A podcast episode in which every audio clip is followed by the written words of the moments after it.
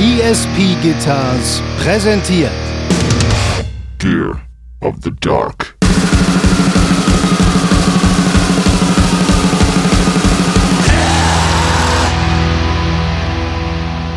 Alter, Simon, geile Idee. Lass uns doch mal so in sechs Monaten von jetzt einfach einen Slot bei einem Presswerk kaufen und uns selber so richtig unter Druck setzen.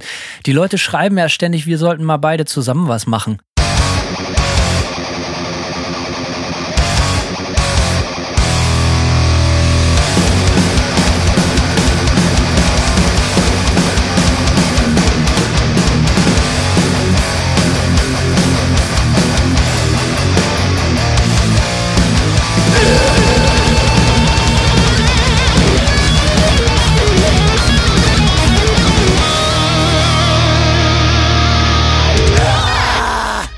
Simon, hallo. Moin, Hanno. Früh. Früh äh, am Morgen, ne? Früh am Morgen grüßt das Murmeltier oder wie der Spruch geht. Also für mich ist ja, geht noch, aber für dich ist früh am Morgen, ne? Du musstest erstmal noch ins Bad und so. Ich habe hab dich, glaube ich, so ein bisschen äh, äh, aus dem Bett gezerrt, aber äh, Termine, Termine, Termine. Ja, geht schon. Ich bin normalerweise auch ein Frühaufsteher. Ich bin nur irgendwie gestern äh, einfach ewig wach gewesen. Also ich war so die ganze Zeit irgendwie auf Sendung. So mental. Wie kommt das? Hast du, hast du Sorgen? Nee, äh, eigentlich nicht. Ähm, ich habe gestern sogar mal gute Nachrichten bekommen, äh, äh, die mich seit äh, Monaten also, oder über etwas, womit ich mich seit Monaten abstresse, nämlich ähm, äh, habe ich äh, ziemliche Probleme mit dem Presswerk, mit dem ich vier Bestellungen habe und äh, die habe ich vor einem knappen Jahr getätigt, im März letzten Jahres und ähm, ja, äh, die Kommunikation mit dem Presswerk ist ganz katastrophal und äh, die sind auch um Ausreden nie verlegen, warum Sachen äh, äh, nicht, nicht, noch nicht passiert sind. Und äh, die haben auch schon mal 1000 Platten einfach gepresst, bevor ich eine Testpressung ab, abgesegnet habe. Und leider klang die Testpressung scheiße. Und dann mussten die einfach mal 1000 Platten schreddern. Also so ein richtiger Sauhaufen irgendwie. Äh, generell sympathisch, das sind so ein bisschen so Punker irgendwie, aber äh, äh, Organisationstalent haben sie auf jeden Fall keines so. Und gestern haben die endlich äh, eine Platte, äh, haben sie mir endlich Fotos geschickt von einer Pressung, die ich im März letzten Jahres ähm, beauftragt habe, die sie jetzt endlich pressen irgendwie und ähm, Im März letzten Jahres, wie krass, Alter. ja, ja und ähm, ja, äh, Das ist immer ein, ein schmaler Grad, Simon. Ne? Ich kenne das auch nur gut, äh, allzu gut. Ja, das sind total die sympathischen, äh, sympathischen Leute. Das sind so Punker. Die haben das Herz am rechten Fleck. Alles Genau. total in Ordnung. Das ist ja alles schön und gut. Aber wenn dann immer alles scheiße oder so gar nicht läuft, dann, äh, keine Ahnung, dann mache ich lieber mit irgendwelchen Spießern Geschäfte oder so, weil irgendwo ist denn die Geduld auch mal am Ende. Und ich meine, wir sind seit äh, 12.000 Jahren beide Musiker. Wir wissen genau, was das heißt, auch wenn man mit einem Tourbus oder mit einem Van zu einer Venue anrollt. Und dann wird einem im Vorfeld schon gesagt, ja, das ist so ein bisschen chaotisch, aber die sind total nett. Ja. Da weiß man immer ganz genau, ach du Scheiße, so, ne? Das ist, äh, ah, das ist, ich weiß, liebe Freunde da draußen, das klingt immer total sympathisch und so, aber manchmal braucht man einfach nicht nett, sondern manchmal sollen Sachen einfach Gut. nur funktionieren. ja, manchmal ist gut Muss ja nicht besser. mal gut sein. Mach einfach, alle sollen einfach nur ihren Job machen. Das ist alles. solide vielleicht, ja. Aber äh, ja, hat mich auf jeden Fall jetzt auch echt gestresst, weil äh, ein paar Sachen, ähm, die ich da äh, bestellt habe, sind halt auch schon sehr, sehr lange auf Pre-Order. Unter anderem übrigens ähm, die a Harlot's Mouth, die dritte War from a Harlot's Mouth Platte. Ähm, und ja, da sitze ich jetzt halt seit einem knappen Jahr, äh, weil auch die Pre-Order lief, äh, seit einem knappen Jahr auf dem Geld der Leute, was mir richtig unangenehm ist. Ja, und Deswegen äh, die ganzen schönen neuen Sachen, die ich hier die ganze Zeit sehe in der Webcam, ne? Hinter dir die goldene Uhr, der goldene iPod, die Ja, goldene genau. Frisur. Der das ist das goldene- ganze Geld der Leute. der goldene Pappkarton, der hier an der Wand lehnt. Ja, äh, ja, ziemlich ätzend. Also ähm, ich bin, bin deswegen eigentlich gestern sehr, sehr äh, euphorisch gewesen und wenn überhaupt, ähm, sollte sich ein gewisses Stresslevel abgebaut haben, weil die endlich anfangen, den Scheiß zu machen, auf den ich so lange warte. Ähm, ja, aber äh, keine Ahnung, ich war auf Sendung und äh, ich glaube bis zwei, halb drei war ich irgendwie so, so total wach und äh, habe dann, keine Ahnung, irgendwie äh, Dokus über Marzahn 1991 in, äh, auf YouTube gesehen. Das war auch eine schöne Zeit, ein schöner Ort auch. Ne? Also Ja, kann man also- ruhig mal hängen bleiben. Eieieiei, das ist Ich gucke ja sowas gerne. Schick, schick mir mal das mal rüber. Ja, ich schicke dir den Link definitiv. Ähm, Aber nochmal kurz, ein Jahr auf eine Pre-Order warten, beziehungsweise auf eine Platte ist natürlich krass. Ne? Da ändert sich ja der Musikgeschmack der mancher Leute innerhalb von einem Jahr. Leute sterben weg in einem Jahr. Weiß ja gar nicht, ob die das überhaupt noch brauchen, was die da bestellt haben.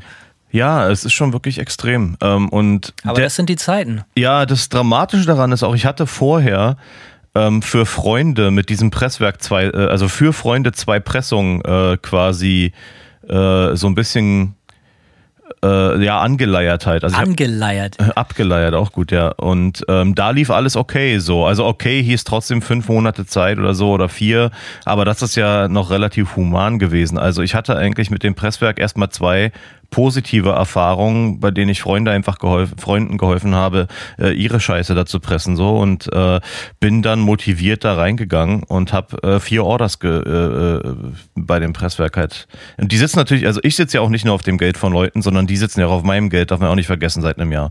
Ähm, ne, weil Anzahlung ist ja auch immer gefragt, so, also die sitzen halt auch auf ein paar tausend Dollar und ja, keine Ahnung, großes Stressthema auf jeden Fall und äh, ja, ich arbeite mit dem Presswerk jetzt auf jeden Fall erst vorerst nicht, nicht mehr und mache das mit anderen Presswerken alles. Also bei uns ist genau das Gleiche. Wir warten auf eine, eine wirklich affengeile Picture Disc. So viel kann ich schon mal verraten. Ähm, und das hat auch absurd lange gedauert und die wird jetzt ausgeliefert. Und jetzt halte ich fest, jetzt heißt es, hey, pass auf, Leute, die wird am 18. Februar ausgeliefert. Und dann kommt aber ein paar Tage vorher eine E-Mail.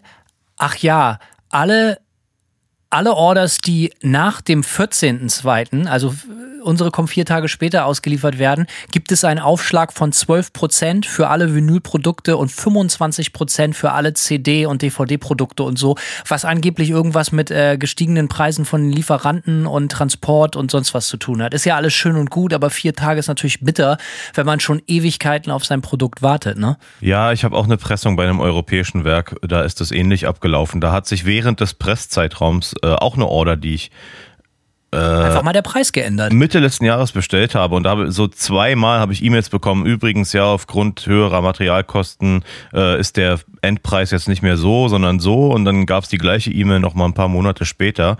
Äh, ich bin gespannt, was passiert, äh, bevor sie die Sachen dann verschiffen sollen, ob ich noch mal eine höhere Rechnung kriege. Ja, und die haben uns auch schon vorgewarnt, äh, dass wenn wir jetzt mal nachpressen wollen, die werden dann auch erst, also, ne, du weißt ja, es ist jetzt, es ist jetzt Anfang Februar. Da wurde uns gesagt, wir sollen uns langsam mal Gedanken machen, was wir denn so aus unserem Backkatalog neu gedruckt haben wollen. Die würden dann 2023 ausgeliefert werden. Ja, Also es ist alles, es ist alles völlig absurd. Leute scheißt auf Geld und auf äh, äh, Konten in der Schweiz und auf Kryptowährungen. Ihr solltet das Vinyl horden.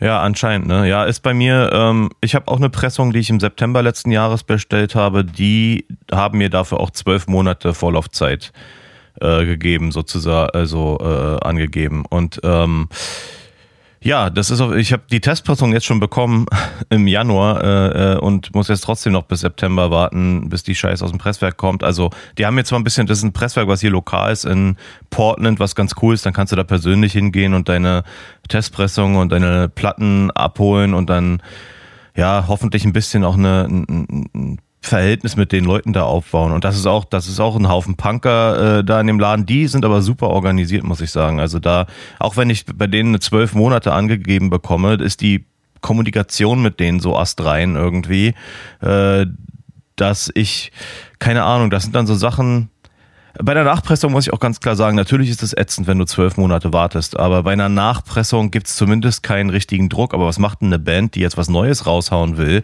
äh, ja, und dann sagt, sagt das Presswerk, ja, sorry, Leute, äh, in zwölf Monaten kommt eure neue, brandneues Album, kommt in zwölf Monaten Na, aus das dem Werk. gibt's ja links und rechts die ganze Zeit. Das kriegst du ja auch mit, dass Bands ohne Ende überall in den Socials egal schreiben, ja, äh, Release Date bleibt. Ihr kriegt das dann auch schon digital. Äh, Vinyl kommt dann leider aber irgendwie ein paar Wochen später. Also du hast ja gesagt, du hast da ein gewisses Verständnis für, finde ich auch okay. Aber ich finde bei einer großen oder mittelgroßen etablierten Band, also ich finde, das versaut alles. Ich finde das total scheiße. So, ich bin, finde das irgendwie doof. Auch wenn da keiner was für kann. Ja. Am wenigsten die Band natürlich, aber das passiert natürlich die ganze Zeit gerade. So, ne? Und keiner, keiner ist davor geschützt, dass es nicht passiert. So, also das muss völlig klar sein. Also ich denke, was man vielleicht machen kann, und ich überlege das hier mit dem lokalen Presswerk mal zu versuchen, äh, ist das. Beigehen und ein paar auf die Fresse hauen. Das habe ich jetzt schon mal ein paar Mal gemacht beim äh, Testpressung abholen. Immer, immer gab es Schellen auch direkt mit. Ähm, Natürlich. Ja, ist ja klar. Ein kleiner Ordnungsgong hat noch keinem geschadet. Aber äh, ich überlege einfach, ob ich äh, bei denen jetzt einfach mal äh, quasi einen Slot vorbestelle äh, für irgendeine Pressung. Und äh, weil der Punkt ist, wenn das eh zwölf Monate dauert, dann brauche ich auch nicht nächste Woche mein Artwork und mein Audiozeug rein äh, zu denen schicken. Wenn das eh zwölf Monate dauert, kann ich das auch einfach in drei, vier Monaten schicken. Aber so könnte ich schon mal einen Slot kaufen, ohne den tatsächlich mit irgendwas zu belegen. Und wenn das richtige Projekt kommt, dann wird's gefüllt oder so. Geile Idee. Lass uns doch mal so in sechs Monaten von jetzt einfach einen Slot bei einem Presswerk kaufen und uns selber so richtig unter Druck setzen. Die Leute schreiben ja ständig, wir sollten mal beide zusammen was machen. So einfach muss, können wir eine 10-Inch machen, so mit so drei, vier Songs oder so. Da müssen wir uns denn dazu zwingen. So, und, und dann drehen, die, drehen wir den Spieß mal um. Weil das Presswerk, äh, die Deadline weil das ist das Presswerk Presswerk. anruft uns. Genau. Ey, Leute, wo ist die Mucke? Also, das würde mir gut gefallen. Wir denken mal drüber nach. Ansonsten äh, bin ich wie du neulich fremdgegangen. Ich habe gestern äh, war ich wieder beim Reflektor bei Jan von Tokotronic. Aha. Die hatten ja schon mal eine wirklich gute Sendung oder er hatte eine gute Sendung mit Irinsch und mir zu Manta gemacht. Und gestern war ich nochmal alleine eingeladen. Er hatte sowas wie, das nennt sich Clubreflektor. Das ist dann für so, glaube ich, Abonnenten, die da irgendwie ein bisschen was bezahlen. Wir haben uns ja auch schon mal irgendwie sowas überlegt. Leute, wir sind dran. Alter Mann, kein D-Zug und so, ihr wisst Bescheid. Ja. Wir überlegen auch immer noch, wie wir irgendwie so besonderen Content auf die Beine stellen können für die äh, Hardliner und Die Hard Fans. Labarababa, also da war ich, das war lustig. Wir haben viel über Musik gesprochen. Ähm, und und äh, ja, das hat auf jeden Fall Spaß gemacht. Also wenn ihr das hören wollt, müsst ihr euch bei diesem Club Reflektor anmelden. Das kommt wahrscheinlich in ein paar Wochen oder so. Und ansonsten äh, müssen wir uns heute ein bisschen ranhalten. Deswegen habe ich dich so früh aus dem Bett geholt, weil Ja. ich muss gleich auf muss gleich zum Flughafen. Der Erich, der Erinsch äh, kommt hergeflogen, seines Zeichens Schlagzeuger von Mantar. Manta? Jetzt sage ich auch schon Manta, weil äh, Jan von Tokotronic das immer gesagt hat. Die Band heißt eigentlich Manta, Ja. oder? Ich jetzt auch nicht. Mantar, die Band. Ja. Könnte nicht mal so ein Manta, der Film. Äh, Alter, da willst du jetzt nicht wirklich mit anfangen mit dem Gag, oder?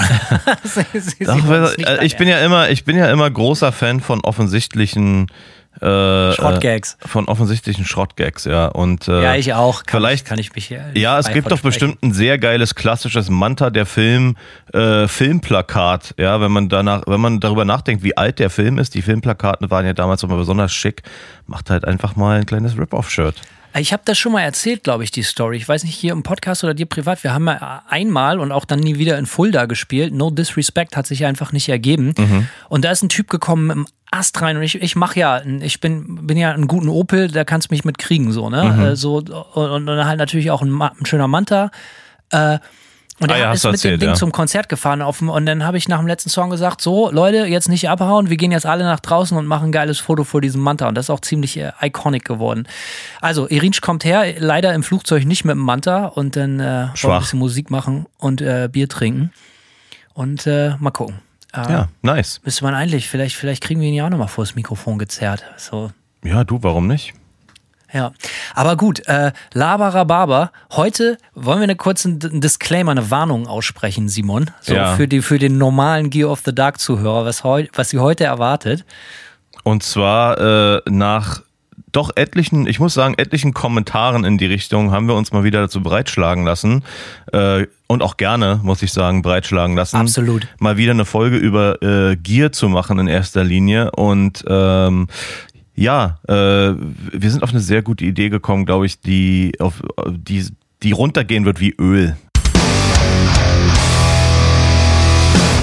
Ja, nämlich nicht nur ein bisschen reden wir über Gear, wir reden von vorne bis hinten ausschließlich und nur über Gear heute. Und äh, genau wie Simon eben schon anmoderiert hat, wir reden über Gear, was wir eventuell haben, aber vor allen Dingen auch noch nicht haben und gerne hätten. So, wir haben uns nämlich die, die äh, das Gedankenexperiment aufgetragen als Hausaufgabe, so ein bisschen zu sagen, so was ist denn, wenn wir uns jetzt gegenseitig einfach irgendwie 10, 20, 30 Kilo oder so in die Hand drücken oder auf jeden Fall so ein dickes Portemonnaie, wo viel Geld drin ist und sagen so, ey, knock yourself out. So, geh, geh mal irgendwie in den Laden, bestell dir das, bau dir das, lass dir das bauen. Was sind so Sachen, die wir gerne hätten? Ähm, oder so, so, so, wie sagt man, so eine Wunschliste einfach, ne? Hm, ja, oder auch, äh, auch Sachen, die wir vielleicht äh, schon auf der Wunschliste äh, hatten, uns dann geleistet haben, äh, ja, nachdem wir uns, arg, uns einen abgespart haben. Aber Alter, mir fällt's jetzt gerade ein, Alter Simon, jetzt, jetzt fällt's mir gerade ein. Äh, äh, beende deinen Satz und dann komme ich. Alles klar, ja. Äh, und ob diese, diese Wunschträume ihre äh, Versprechungen erfüllt haben. Ja, ob die Gier so geil war, wie wir es uns erhofft haben. Weil viel ist ja auch immer, äh, ne, man interpretiert ja auch mal sehr viel rein in seine Träume. Und deswegen nennen wir die heutige Folge, und das ist, kommt mir jetzt gerade in den Kopf, wir nennen sie Gear of the Dark mit IE. Na, bist du, du bist doch wirklich ganz doll zu haben für Schrottwitze.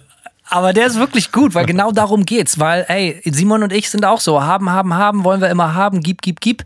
So. Und heute geht es darum, was hätten wir gern? Oder was haben wir uns mal geleistet, weil wir es unbedingt haben wollen? Und es stellte sich dann so ein bisschen als, als so Fehlkauf. So, wie nennt man das im Englischen? Buyer's Remorse oder so. Ja, richtig? ja.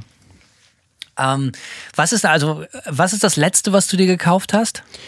Äh, das letzte, was ich mir gekauft habe, war tatsächlich auch so ein, so ein heiliger Gral, den ich unbedingt mal haben wollte, habe ich auch schon mal erwähnt, und zwar äh, eine äh, Klampfe mit Aluhals. Und ähm, und zwar eine, ein Fender Jazzmaster Buddy mit einem Electrical Guitar Company äh, Baritonhals aus Aluminium. Und äh, das war auf jeden Fall so eine Sache, nach der ich schon lange so, so ein bisschen passiv geguckt habe. Und auch so eine, aber ich dachte auch irgendwie immer so, ja, äh, werde ich mir wahrscheinlich nie leisten können, weil das nicht so meine Hauptbaustelle ist an Gitarren, sage ich mal. Das ist so ein bisschen so ein, ja, so ein, so ein alternativer Traum, ja, irgendwie. Und, äh, und dafür ganz schön teuer, muss ich auch sagen. Und ähm, dann ist aber am, am 1. Januar diesen Jahres äh, auf Reverb so ein, ja, so ein Jazzmaster Buddy eben äh, mit einem EGC-Hals aufgetaucht. Und ähm, das war so ziemlich der Volltreffer und dann konnte ich mir äh, es nicht äh, ja sparen, das äh, mir auch rauszulassen. Und die gute Nachricht ist, dass ich tatsächlich sehr, sehr begeistert davon bin. Es ist, äh, ich habe letztens mal eine ausgedehnte Session mit unserem ähm, anderen Gitarristen bei Nightmare gemacht. Der hat eine, eine, eine Wand von Amps, der ist sehr, sehr gut ausgestattet und ähm, ja, wir haben einen Haufen verschiedene Amps damit getestet und es ist doch schnell auch aufgefallen, dass das Ding wirklich klingt wie nichts anderes, muss ich echt sagen. Ähm, hat also Sustain ist unreal, die ganze Gitarre vibriert endlos, ja. Äh, You're not ready for this. Nee, auf keinen Fall, Alter. Big things coming, ey. ne? Und äh, ja, es ist, äh, es ist geil, aber ich muss auch dazu sagen, ich habe jetzt schon Modifikationspläne. Ich werde wahrscheinlich den ganzen Buddy austauschen. Ich habe jetzt gerade, kennst du Warmouth zufällig, Hanno? Ja, ich habe tatsächlich zwei Gitarren mir im Jahr 2011 ah. aus äh, Warm, komplett Warmouth-Teilen zusammengebaut. Ähm, und äh, die sind auch beide fantastisch geworden. Kann über die Quali wirklich nicht sagen. Eine richtig geile Tele mit einem P90er äh, am Steg mhm. und einem, einem, ähm, einem Humbucker am Hals so mit Push-Pull und so ein Scheiß. Äh, und ja, eine klassische äh, äh, äh Strat mit einer normalen Stratbestückung. Aber kann ich nur Gutes drüber sagen. Und was willst du damit machen? Ähm, und zwar will ich mir will ich mir äh, von Warmouth auch einen neuen Jazzmaster Buddy bauen lassen, aber in einem ganz anderen Finish, weil wenn mir eins nicht passt an der, die ich mir äh, da rausgelassen habe, die hat so ein bisschen so ein dröges Sunburst Finish und ich finde, das hätte ich auch gesagt. Das ja. wäre das Einzige, was ich geändert hätte. Und dann, aber ich werde natürlich auch noch ein paar andere Sachen ändern, weil ich bin ja sonst, ähm, äh, die kam ja auch mit so einem Mastery-Vibrato-System und so. Das sind eigentlich alles Sachen, die ich nicht unbedingt brauche. Und ich das heißt, ich werde die ganze Sache wahrscheinlich ein bisschen wieder runter reduzieren. Ich werde äh, also ähm, als Finish habe ich mir so ein dunkelgrün, grau, metallic ausgesucht. Und da will ich so ein Tortoise Pickguard draufpacken und dann eine ganz simple Fixbridge und nur ein Volume Poti und den äh, Klinken, die Klinkenbuchse nicht aufs Top, wie es normalerweise bei der Jazzmaster ist, sondern in die Zarge irgendwie. Und äh, ja, ich glaube, dass äh, äh, und dann vor allem das Geile ist, es gibt ja so ein so ein äh, Teilemarkt auch bei äh, für so Fender-Sachen und wenn ich äh, ne, wenn ich nachher den den Sunburst ähm, Jazzmaster Buddy mit der Mastery Bridge verkaufen will, werde ich den auch sehr leicht los für ein paar hundert Dollar und ähm, da sollten sich die Kosten für den Warmouth Buddy wieder äh, äh rausholen irgendwie so. Das letzte Mal, als ich gescheckt habe, waren waren immer so, also das ist jetzt auch zehn Jahre her, äh, ne? Mhm. aber ich habe so für einen komplett äh, lackierten Body So, ich glaube hier Sumpfesche habe ich für die Tele genommen. Ist super leicht, wiegt so viel wie so ein Frühstücksbrett und knallt Mhm. halt. So richtig, scheppert richtig geil. Das waren so immer so 350 Dollar, so all in, so lackiert. Ist wahrscheinlich teurer mittlerweile, ne? Ist teurer geworden, so wie ich es jetzt lackiert haben will. Mit einer Humbucker-Fräsung, mit einer Fixed Bridge Vorfräsung äh, äh, und dem Lack äh, sind es knapp 450 Dollar, aber die Metallic-Lacke sind natürlich auch ein bisschen teurer. Also ich könnte es wahrscheinlich, wenn ich wenn ich billig sein wollte, könnte ich es vielleicht so auf 400 irgendwo runterdrücken, aber ähm, ja, keine Ahnung. Das Ding ist, ich sehe das halt irgendwie so, das ist so eine so eine Traumklampe irgendwie. Äh, grundsätzlich, ne? Aber aber ästhetisch holt sie mich irgendwie holt sie mich nicht ab und ähm, sie hat, kann auf jeden Fall mehr als ich brauche. Ja, diese Mastery Bridge allein kostet glaube ich 300 Dollar oder so und das ist einfach. Ich würde die nie, ich würde das Vibrato eigentlich so quasi nie benutzen. Ja, und dann denke ich mir so, ey.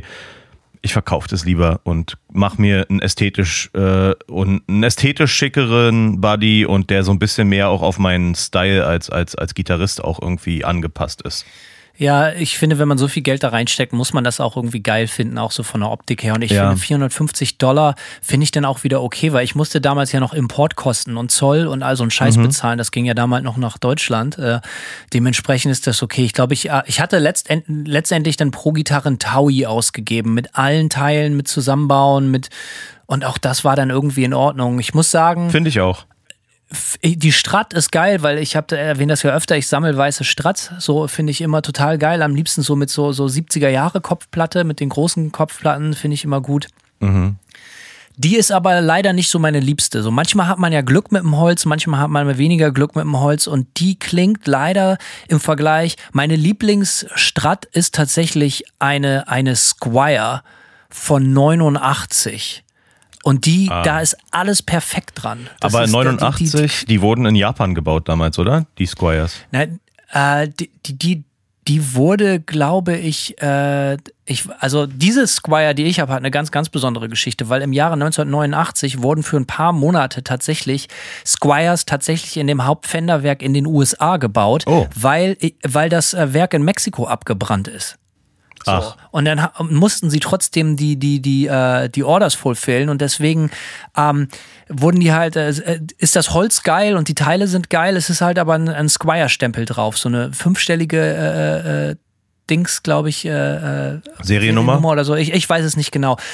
Labarababa, aber die klingt fantastisch. Die ist, äh, da stimmt alles. Und diese Warmouth-Platte, äh, äh, Platte hätte ich fast gesagt, äh, Klampfe, äh, keine Ahnung, die, die, die klingt einfach ein bisschen tot. Und da habe ich unglaublich geile Pickups drin und so, aber das Holz singt einfach nicht. Und die, die, die, die Tele, die ich gebaut hat aus Swamp Ash, da, da stimmt alles. Die spielt sich wie von alleine, liegt geil in der Hand, wiegt so viel wie ein Frühstücksbrett und knallt halt richtig, wie man das von so einer Tele will, mit so einem P90er drin. Also wirklich der absolute Wahnsinn.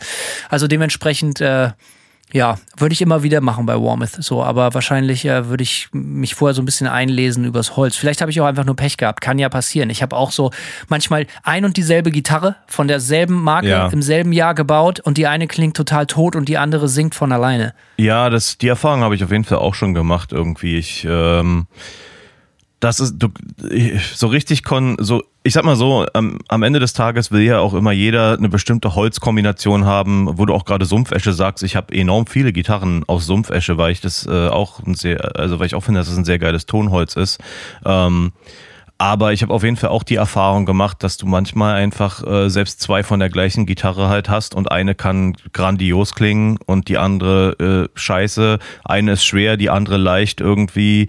Äh, ich glaube, die meisten würden dazu neigen, zu denken, dass die schwere dann besser klingt als die leichte, ist aber auch nicht immer so verlässlich. Also ich sag mal so, Tonholz spielt schon irgendwie eine Rolle, ja, äh, und auch keine kleine so, aber aber die Qualität des Stückes vom Tonholz selbst, äh, glaube ich, spielt eine größere Rolle am Ende des Tages als äh, welches Tonholz es ist so, ja. Wenn du ein scheiß, ja, keine Ahnung, scheiß, scheiß äh, Mahagoni-Korpus, ich hatte auch schon mal ein, zum Beispiel eine Mahagoni-Korpusklampe, die mausetot klang oder eine Mahagoni-Klampe, die total schrill klang, was man mit dem Holz nun eigentlich gar nicht äh, äh, assoziiert so, aber manchmal ist es einfach so.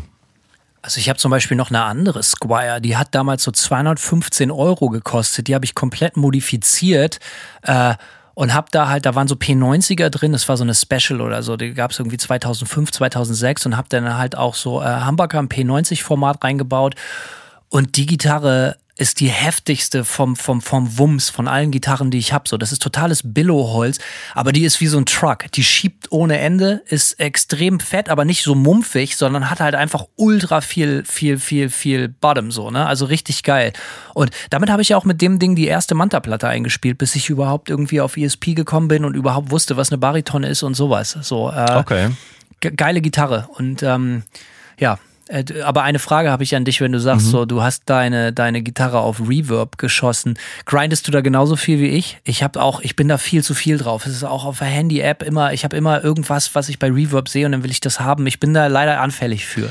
Also, jein. Das Gute war, dass derjenige, der die verkauft hat, der hat die in einer Facebook-Gruppe gepostet, den Reverb-Link, hat aber in dieser Gruppe schon auch gesagt, ja, äh, für Leu hier Gruppenmember hier äh, auf Facebook, äh, die können sich auch direkt an ihn wenden und man kann das außerhalb von Reverb klären, um die und dann macht das auch billiger so. Also das war schon mal der gute Start. Äh, ich bin gerne auf Reverb, aber ich kaufe da nicht viel, ehrlich gesagt. Ähm, aber ich bin auch nicht, du bist ja auch noch ein bisschen größerer Pedal-Nerd als ich. Ich habe jetzt gerade ich bin jetzt gerade auf so einem Trichter, wo ich auch ein paar Pedale mir äh, geschossen habe, äh, weil genau wie die, ähm, wie die Aluheizklampe ähm, haben wir, ich, also ich weiß nicht, hast du vielleicht auch schon mal gemacht, ähm, hast du mal irgendwie ein musikalisches Konzept irgendwie vor äh, dir so zusammengesponnen und dann einfach gesagt so, okay, ich kaufe mir jetzt ganz spezifische Gear, um das irgendwie umzusetzen oder bist du ja jemand, der dann einfach äh, versucht mit dem, was er hat,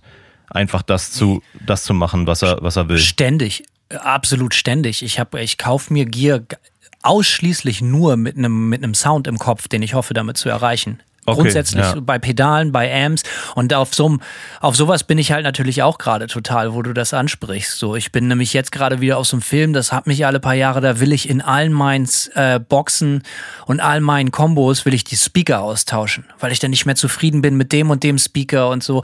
Und äh, ich habe das ja schon mal hier erzählt. Ähm, für mich ist, wenn es ums Recording geht, der Speaker mit das aller, aller, aller Wichtigste. Das ist genauso wie mit dem Tonholz, was du bei den Gitarren gesagt hast. Ich finde es mit dem Speaker noch viel krasser, Leute. Ihr müsst euch das vorstellen, das ist die Schablo- Schablone von eurem Sound.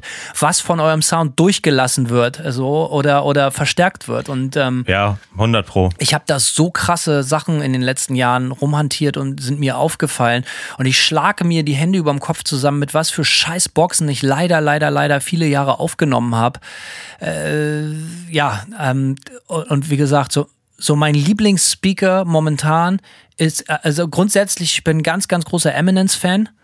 So ries, riesiger Fan von, weil ich das Preis-Leistungs-Verhältnis fantastisch finde. Ich bin nicht so mega auf dem, äh, wie sagt man, äh, Celestian. Celestian finde ich schon geil, aber da gehe ich halt immer, ist jetzt auch nichts Tolles, aber gehe ich immer auf Vintage 30. So, Vintage 30, insbesondere in der Orange Box, wenn du da keinen geilen Sound rauskriegst, so dann liegt es nicht an Box und Speaker.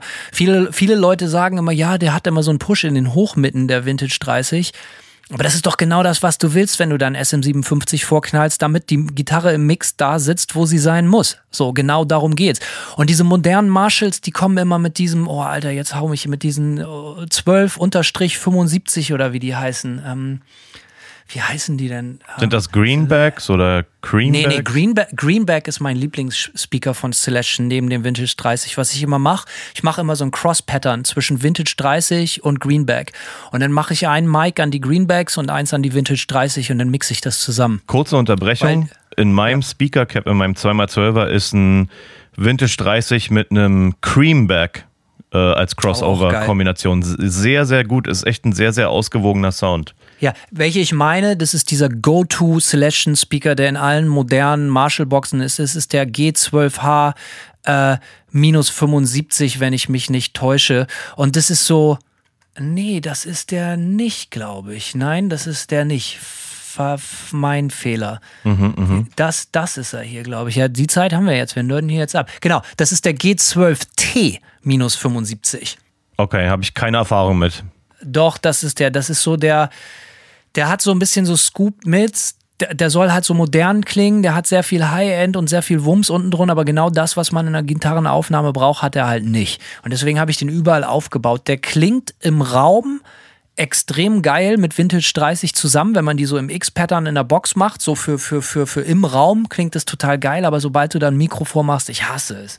Wirklich, die äh, kann man mich mit jagen mit den Teilen. Äh, den, den ich gerade angesprochen habe, den G12H75, den meine ich natürlich nicht. Den habe ich auch. Ich habe so eine Box, wo ich vier verschiedene Speaker nur für Recording habe, eine 4, äh, 4x12er, damit ich da immer so die, die Speaker hin und her tauschen kann. Und wie gesagt, und jetzt bin ich gerade, und dann bin ich auch fertig mit dem Speaker-Thema, bin ich gerade auf so einem Hand für den perfekten Speaker für mein Deluxe Reverb. Okay. Weil der klingt clean, total schön und genauso wie man das möchte von so einem Fender Amp. Die Wahrheit ist aber, ich spiele den nie clean, sondern immer mit, mit, mit Tretminen davor und halt immer auf volle Pulle. Und dafür ist der Speaker halt einfach nicht gemacht. Der furzt dann so rum und klingt total ungeil. Ähm, und da war früher, ganz früher, ein, äh, ein Eminence Wizard drin und das ist einer meiner absoluten Lieblingsspeaker. Der ist so, also ein Eminence Wizard ist, äh, den musst du dir so vorstellen, als wenn jemand mit einem ganz scharfen Messer äh, durch Butter schneidet. Und den habe ich jetzt rausgenommen und in eine 1x12er Selfmade-Box gebaut. Und das ist mein absoluter Geheimtipp für Recording. Fast alle Overdubs mache ich mit dieser 1x12er. Und auch so Black Metal Leads und so. Dafür ist der äh, äh, Eminence Wizard, kann ich dir nur empfehlen. Das ist der absolute Wahnsinn. Das ist genau der Speaker dafür, wenn man so Leads will, die sich durchsetzen. Kostet auch nicht die Welt. Kriegst du gebraucht für so 60, 70 Dollar oder so das Ding. Das ist okay, ja. Ähm, ja, äh, um mal zum Kern der Frage zurückzukommen, ne, ob das, äh, äh, ob man sich Sachen kauft für gewisse Soundprojekte. Äh, das ist auch so ein bisschen eigentlich tatsächlich der Grund, warum ich auch die Aluheizklampe äh, geordert hatte. Ich hatte ja schon ein paar Monate vorher mir eine Bariton Sechsseiter geholt und die habe ich jetzt an unseren anderen Gitarristen verkaufen können. Ähm, glücklicherweise, um die äh, Aluklampe ein bisschen gegen zu finanzieren. Aber für die, wir haben da ein ganz spezielles Projekt auch für Nightmare irgendwie im Kopf, wo wir mal äh, eine super organische und eher fette mit viel Low-End und eine eher warme Produktion mal für eine EP fahren wollen, was so ein bisschen dronig von der Soundästhetik sein soll. Und da dafür haben wir, habe ich mir auch tatsächlich jetzt ein paar Pedale gekauft, ein Basspedal, ähm, was sehr, sehr super dirty ist und, und äh, sehr viel Low-End hat und ähm, ja, wo wir einfach ein bisschen Bock haben, auch mal rum zu experimentieren und, und einfach eine andere Soundästhetik zu fahren, einfach nur für eine EP. Und da muss, das ist halt so ein bisschen so das Projekt, an dem wir jetzt gerade arbeiten und wo wir mit Sounds rumexperimentieren und so parallel zum Fertigstellen unserer Platte. Äh, ja, ähm, aber genau dafür, genau dafür habe ich mir auf jeden Fall schon, schon ein paar Sachen auch gekauft, einfach weil ich mal Bock habe, ein bisschen rum zu experimentieren und äh, das macht auf jeden Fall äh, auch Spaß. Es macht auch Spaß manchmal, wenn man einfach weiß, was man hat. Und äh, so, ja, wenn man, ich, ich würde so sagen, so grundsätzlich, wenn es darum geht, einen Nightmare-Sound zu fahren, bin ich äh, versorgt. Ja, habe ich meine Standards, die gut funktionieren und die man im Mix trotzdem ganz gut in noch in verschiedene Richtungen drehen kann, wie auch immer man das will. Aber ähm, aber mal so ein aktiv aktiv äh, äh, so ein bisschen so ein Gegenprodukt zu machen, macht halt auch Bock. Ja, wenn man sich mal so richtig aus dem Fenster lehnt. Ich finde, das sind bei, also zumindest bei mir, bei den Produktionen auch das, was das, das ist so wie Salz und Pfeffer aufs Gericht. Das sind nachher, es geht ja nicht darum, um den äh, Bread and Butter Sound, so, sondern es geht darum irgendwie, das weiß ich auch. Ich weiß genau, was ich im Schrank stehen habe, um so diesen klassischen Manta Wall of Sound zu machen. Aber es geht ja um die Nuancen. Das macht a mir Spaß, diese äh, besagten Nuancen zusammenzustellen und diese Nuancen mache ich auch genauso, wie du gesagt hast. Da habe ich denke ich tagelang, wochenlang, monatelang drüber nach und kaufe mir das dann nach und nach zusammen und manchmal funktioniert es, manchmal nicht. Und äh, aber das ist ja das, was auch eine Produktion besonders macht irgendwie, dass du so ganz bestimmte Sounds generierst. Die Leute hören es wahrscheinlich nicht und es ist ja auch 99 Prozent der Leute egal. Aber wir reden hier ja bei Gear of the Dark, weil das so unser Ding ist. Ich meine, das ist ja das, was uns Spaß macht, so, so Quest for Sound. Weißt du, das erinnert mich an eine unserer ganz frühen Folgen, nämlich äh, Tour versus Studio. Und äh, du hattest damals gesagt, dass dir Studio eigentlich ein bisschen mehr Spaß macht, diese ganze Sound-Experimentiererei. Und da, ne, da schließt sich jetzt der Kreis so ein bisschen. Und ich habe damals gesagt, äh, ja, äh, ich will eigentlich immer gerne schnell aus dem Studio raus und das möglichst alles abhaken und dann lieber äh, die Sachen live spielen. Aber äh, ich muss jetzt doch sagen, jetzt wo wir an diese EP so rumplanen und Soundexperimente machen mit Instrumenten, die ich sonst nicht spiele und Pedalen, die ich sonst nicht benutzen würde, ähm, muss ich sagen, macht dieser Soundfindungsprozess doch auch eine ganze Menge Spaß. Vielleicht ist es auch einfach so gewesen, dass ich mich in den letzten Jahren, äh, kann ich auch ganz offen sagen, seit der letzten Warhammer Harlots Maus Platte habe ich alles in Logic vom Computer irgendwie geschrieben und äh, ja, mit, äh, mit einem Camper sozusagen. Es ist eine sichere Bank und es klingt geil, aber ähm, vielleicht habe ich mir auch einfach den Spaß so ein bisschen geraubt, einfach mal rum zu experimentieren und ich merke das jetzt auf jeden Fall sehr, dass mir, dass mir das doch viel Vergnügen bereitet. Aber es ist natürlich auch so, dass wir jetzt erst als Band zumindest zu drei Vierteln auf einem Haufen sind, so ja. Und das war halt früher auch nicht der Fall. Wir hätten früher so eine Produkt, so eine Aufnahmen nicht ohne weiteres machen können, so eine Experimente ohne Monat oder ohne Wochen miteinander zu verbringen, was dann damit verbunden wäre, irgendwie zu, zu reisen. Äh, und äh, ja, jetzt kann ich halt zu Keith rüberfahren irgendwie, der seine Amp-Wand da irgendwie zu stehen hat und ich bringe Pedale mit und eine Klampfe und dann wird alles ausprobiert und das macht natürlich äh, Bock. Aber ja, ich, ne, ich glaube, dass für diese, für diese EP, äh, die wir da planen, ähm, glaube ich, dass tatsächlich dieser Aufnahmeprozess ähm, und der Soundfindungsprozess tatsächlich doch eine ganze Menge Spaß machen wird ähm, und uns auf, auf ja, un, ja, unübliche Ergebnisse führen wird. Und das ist einfach so was, was auf jeden Fall Laune macht. Deswegen kann ich jetzt so retrospektiv sagen, vielleicht war ich ein bisschen vorschnell zu sagen, dass mir Studio weniger Spaß macht. Vielleicht hat mir es auch einfach gefehlt, da mal wieder deutlich freier ranzugehen und so einen richtig einen kollaborativen Prozess zu haben, auch mit anderen Leuten, ähm, was die Produktion angeht. Bei mir hat sich das komplett gedreht, weil ich das ganze Jahr 2021 nur im Studio saß. Und ich habe die Schnauze, ich habe die Schnauze so derbe voll. Also wirklich, ich äh, die die wir haben eine neue Platte aufgenommen. Ich hatte extrem hohen Anspruch, was den Sound betrifft und habe extrem viel dran rumgedreht und und ist auch geil geworden so. Ähm, aber ich habe ich hab's jetzt hab's mir auch wirklich bitter besorgt. So ich bin jetzt auch so ein bisschen reif für die Inseln. Äh, ich habe wirklich alles ausprobiert und gemacht und getan. Ist auch wie gesagt gut geworden. Alles cool.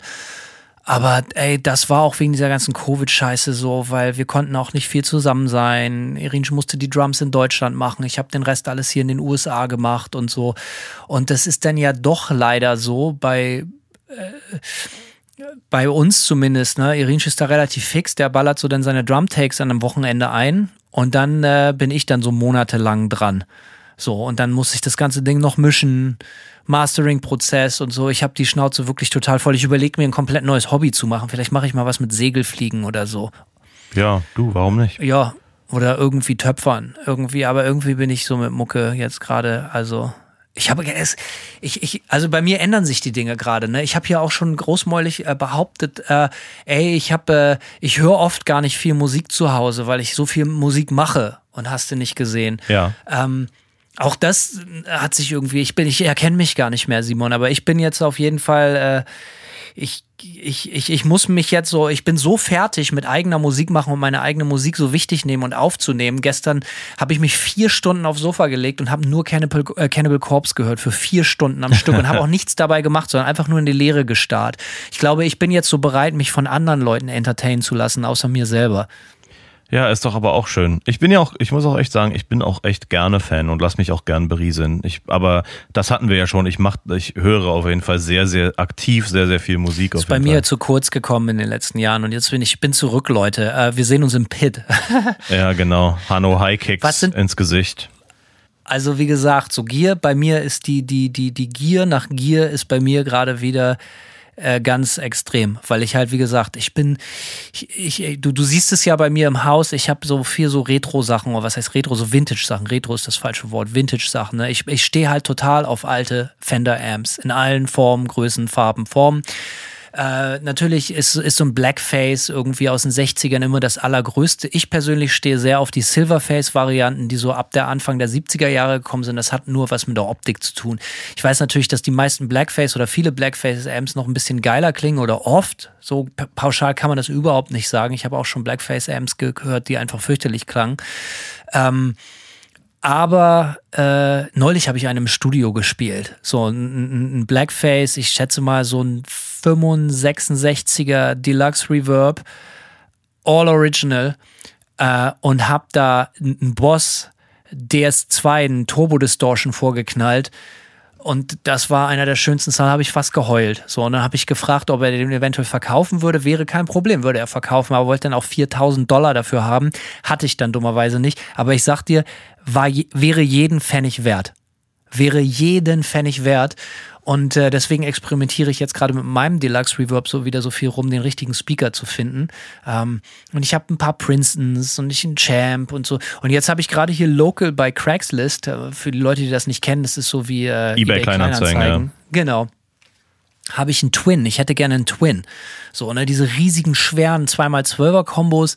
Aber da gibt es auch so viele verschiedene Modelle und viele davon sind so scheiße. Und äh, ich bin nicht bereit, dafür Geld aus, rauszugeben, äh, viel Geld, weil ich ganz genau weiß, dass ich den danach sowieso komplett modifizieren werde und pimpen werde. Ja. So, ne? Und das ist halt auch immer das Problem, so dass man, das ist ja nicht damit getan ist, hey, ich kaufe jetzt was, was ich unbedingt haben will, sondern genau wie mit deiner Gitarre. So, du kaufst ja was und damit hört die Reise ja nicht auf, sondern dann fängt die Scheiße erst an, wie so ein altes Auto, was man restauriert. Voll, das habe ich auch mein, mein Leben lang sehr, sehr viel gemacht. Ich ähm, war ja ein paar Jahre bei Ibanez äh, endorsed irgendwie und da war es immer so, dass die Gitarren im Stockzustand ähm, mich überhaupt nicht abgeholt haben. Also so gar nicht. Und ähm, dann war es immer so, ich habe mir dann quasi die bestmögliche ausgesucht, bei der ich die ich mir angucken konnte und wo ich eine Vision hatte, was ich damit anstellen würde, so, ja. Und dann habe ich aber, aber es ist halt, eigentlich ist es auch manchmal so ein bisschen, ich meine, es macht Spaß, das zu machen, aber manchmal will man sich auch einfach eine Gitarre kaufen, die einfach geil ist und wo man nicht noch ein paar hundert Euro oder Dollar reinstecken muss. Also bei Ibanez ist, war es immer so, ich habe immer grundsätzlich neue Pickups reingepackt. Ich habe äh, teilweise die Hardware austauschen müssen. Ähm, ja, und manchmal sind so glückliche Umstände oder glückliche Zufälle dabei auch entstanden. Zum Beispiel meine billigste Ibanez, die ich in meiner Endorsement-Zeit gekauft habe, ähm, war so eine 80er Superstrat-Klampe irgendwie in, in Blau Metallic mit einem Ahorn-Fretboard. Und äh, ja, die war die habe ich mir so als, als Live-Klopper-Gitarre gekauft und dann kamen die an und klang geiler als alle meine anderen Ibanez-Klampfen und das war auch so mein Einstieg in die Pickup-Welt. Das war das erste Mal, dass ich so, aha, hier ist jetzt mal ein richtiger, solider Marken-Pickup drin. Ähm, ja, der jetzt kein EMG ist so und äh, klingt total geil und da, das hat so ein bisschen das hat mich so ein bisschen in diese Pickup-Sache reingebracht. Aber ja, da habe ich halt echt so viel Kohle reingesteckt. Na, ja, ein Made in Japan Tremolo, äh, obwohl ich es geblockt habe, weil das Originalding da drin einfach so ein Plastikmetall war und so. Also, ne, da war der Umstand dann, dass die Gitarre extrem cool geworden ist, aber trotzdem habe ich viel Kohle reingesteckt. Und manchmal macht es Bock und manchmal ist es eher so, Mann, lass mich doch jetzt einfach mal eine Gitarre kaufen, bei der schon alles fett ist.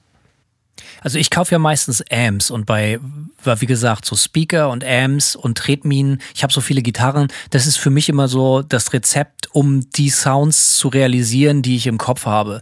Äh, ich finde das total okay und ich mache das auch immer, dass wenn ich gebrauchte Amps kaufe, dann gehen die zum, immer zum Amp-Techniker meines Vertrauens. So, ne? Das ist meinem Kumpel Tim, der hat hier eine Firma, die nennen sich Organ Donor, like wie Organspender. So, und äh, der, der baut auch Custom Amps, die sind total super, könnt ihr mal im Netz auschecken. Äh, organdonor.com, glaube ich, heißen die, müssen wir mal gucken. Ähm, und äh, das macht auch total Spaß. Und dann sitze ich mit ihm da und trinke Bier in seiner Werkstatt. Genau wie, wie ihr euch das vorstellt. So, so, so, so ein Suburban House in der Vorstadt in Florida. Und da ist dann so die Garage auf und da kommt Musik raus. Und da sitzen dann ich und er zusammen und basteln an Amps rum und trinken Bier. Also wirklich äh, ein schöneres Ambiente könnte ich mir überhaupt nicht vorstellen. Also so, das ist das wirklich das Allergeilste.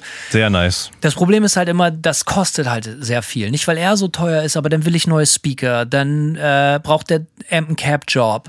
Da muss das gemacht werden, hast du nicht gesehen. Und dann hast du dann halt auch echt immer schon ein paar hundert Schleifen extra immer auf der Uhr.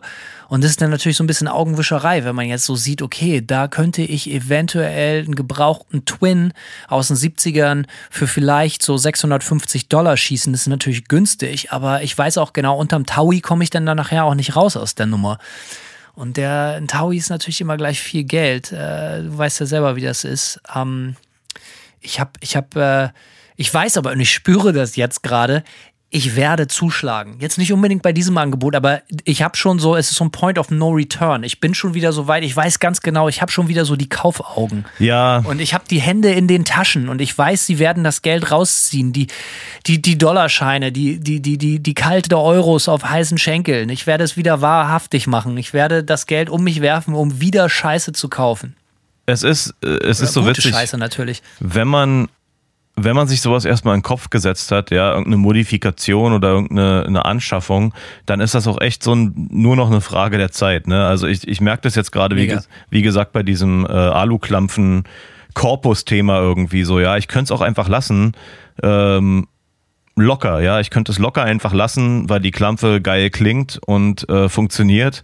Aber ich habe mir das irgendwie so in den Kopf gesetzt und auch wenn ich jetzt tagelang schon überlege, bestelle ich jetzt den Korpus von Warmouth oder nicht, äh, weiß ich, dass am, am Ende, wenn man erstmal eine Vision hat für irgendwas, dann ist es ganz selten, dass ich dann, dass ich dann nicht durchziehe. So, ja. Also irgendwann ist es dann schwer, sich davon abzuhalten, weil man dann doch, man will es dann einfach auch wissen, so. Weißt du, wie ich meine? Das ist halt so der Punkt.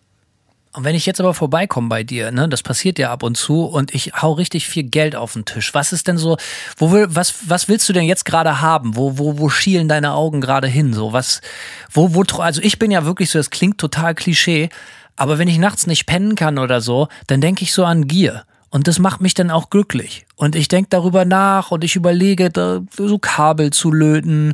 Und ich könnte mal irgendwie, äh, ja, keine Ahnung, ich könnte mal die, Ka die Patchkabel neu machen und, und sowas. Ne? Das ist so ein bisschen so ein Safe Space für mich. So, wenn ich zu, also ich, ich stehe da einfach drauf. So, wenn ich jetzt zu dir komme mit Geld, was, was würdest du dir gönnen? Wo, was, was so steht auf so deiner Liste? Ob du dir das jetzt demnächst leisten kannst oder erst in fünf Jahren, ist ja egal. Aber worauf hast du Bock?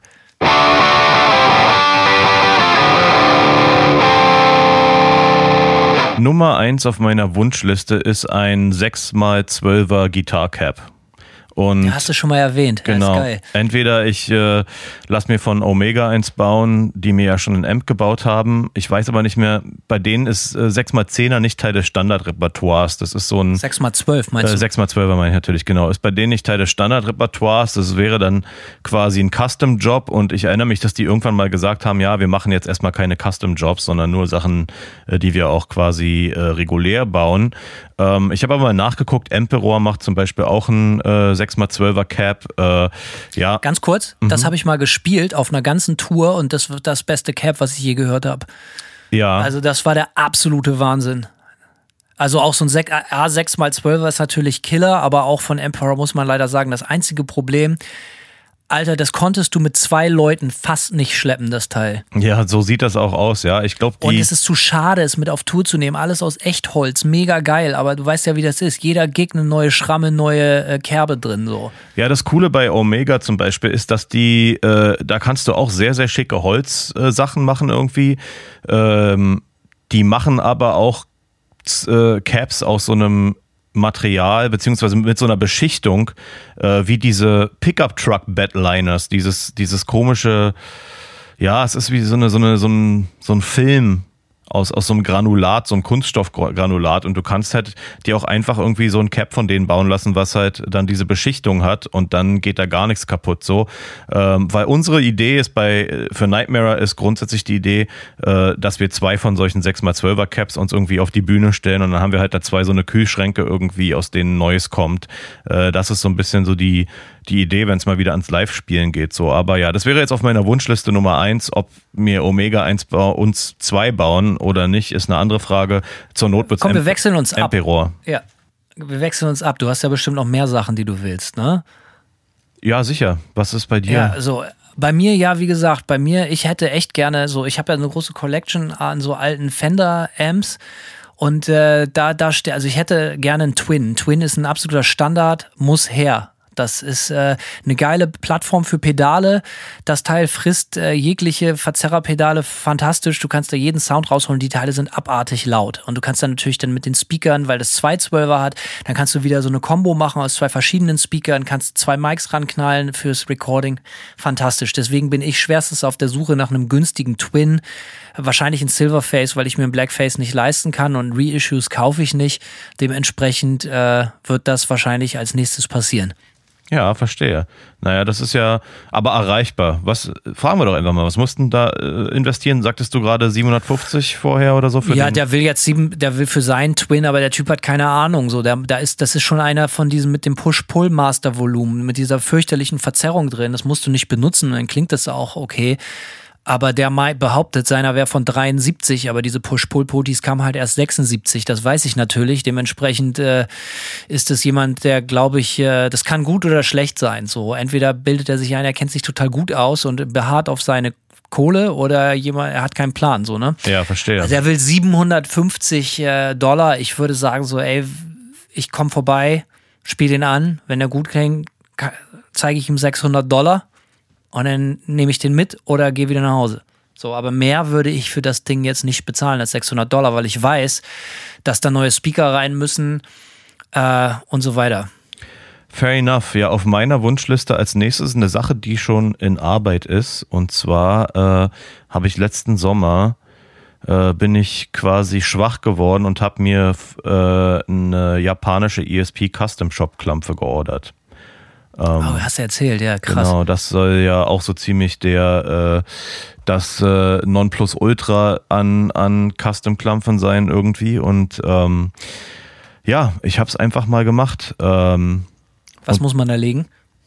Du, ich glaube, ich will jetzt mal sagen, ohne Artist-Deal, glaube ich, würde die Klampfe 7000 Dollar kosten. Ein bisschen drüber. Äh, ich habe allerdings auch eine ziemlich äh, exotische Form gewählt irgendwie, aber ich, äh, also. Exotische Form als 7000 Dollar, eine exotische Form in Form eines Kleinwagens oder einer äh, Einfamilie, eines Einfamilienhauses. Ja, die Preise sind das Geld. Also die Preise sind absurd und selbst mit Artist-Deal war das noch sehr, sehr, sehr teuer. Ähm, kann man, darf man da fragen? Ich meine, es ist ja, was du da so plus minus raustun musst, also damit du die bekommst, so wie du die willst. Ja, nee, will ich nicht drüber sprechen. okay, alles klar, aber ich, ich sehe in deinen Augen, es ist wirklich absurd viel Geld. Alles es klar, geil. Finde ich gut, ich unterstütze das. Ich will es mal so sagen. Eigentlich war mein, mein immer selbst auferlegtes Maximum so im Kopf, was ich hatte, äh, was ich jemals für eine Gitarre ausgeben würde. Ja, wenn es die Nonplus-Ultra-Gitarre wäre, hatte ich mir gesagt, irgendwann mal wären drei Scheine. So, das wäre so das absolute Obermaximum. Dafür müsste es äh, quasi die, die Endklampfe überhaupt sein. Und ich kann definitiv sagen, dass es mehr als drei Scheine sind. Geil, kostet mal eben locker mehr als mein Auto. Ja, so kann's gehen, ey. Aber mein Rasenmäher kostet mehr als mein Auto. Dementsprechend ist es eigentlich auch äh, nicht so ein richtiger Gradmesser, aber krass. Und das Teil ist bezahlt und kommt, ja? Äh, nö, bezahlt werden muss es erst, wenn sie fertiggestellt ist. Da sind, äh, sind die bei ESP relativ relaxed anscheinend. Ähm, und ich habe das jetzt einfach so gemacht, dass ich über die letzten Monate einfach regelmäßig auch viel Geld einfach beiseite gelegt habe. Wenn ich so mal Platten verkaufe, einen Schwung oder so. Äh, ich habe dann da, oder ich habe auch ein paar Pedale und Gear-Sachen verkauft, Pickups und so, die ich rumliegen hatte.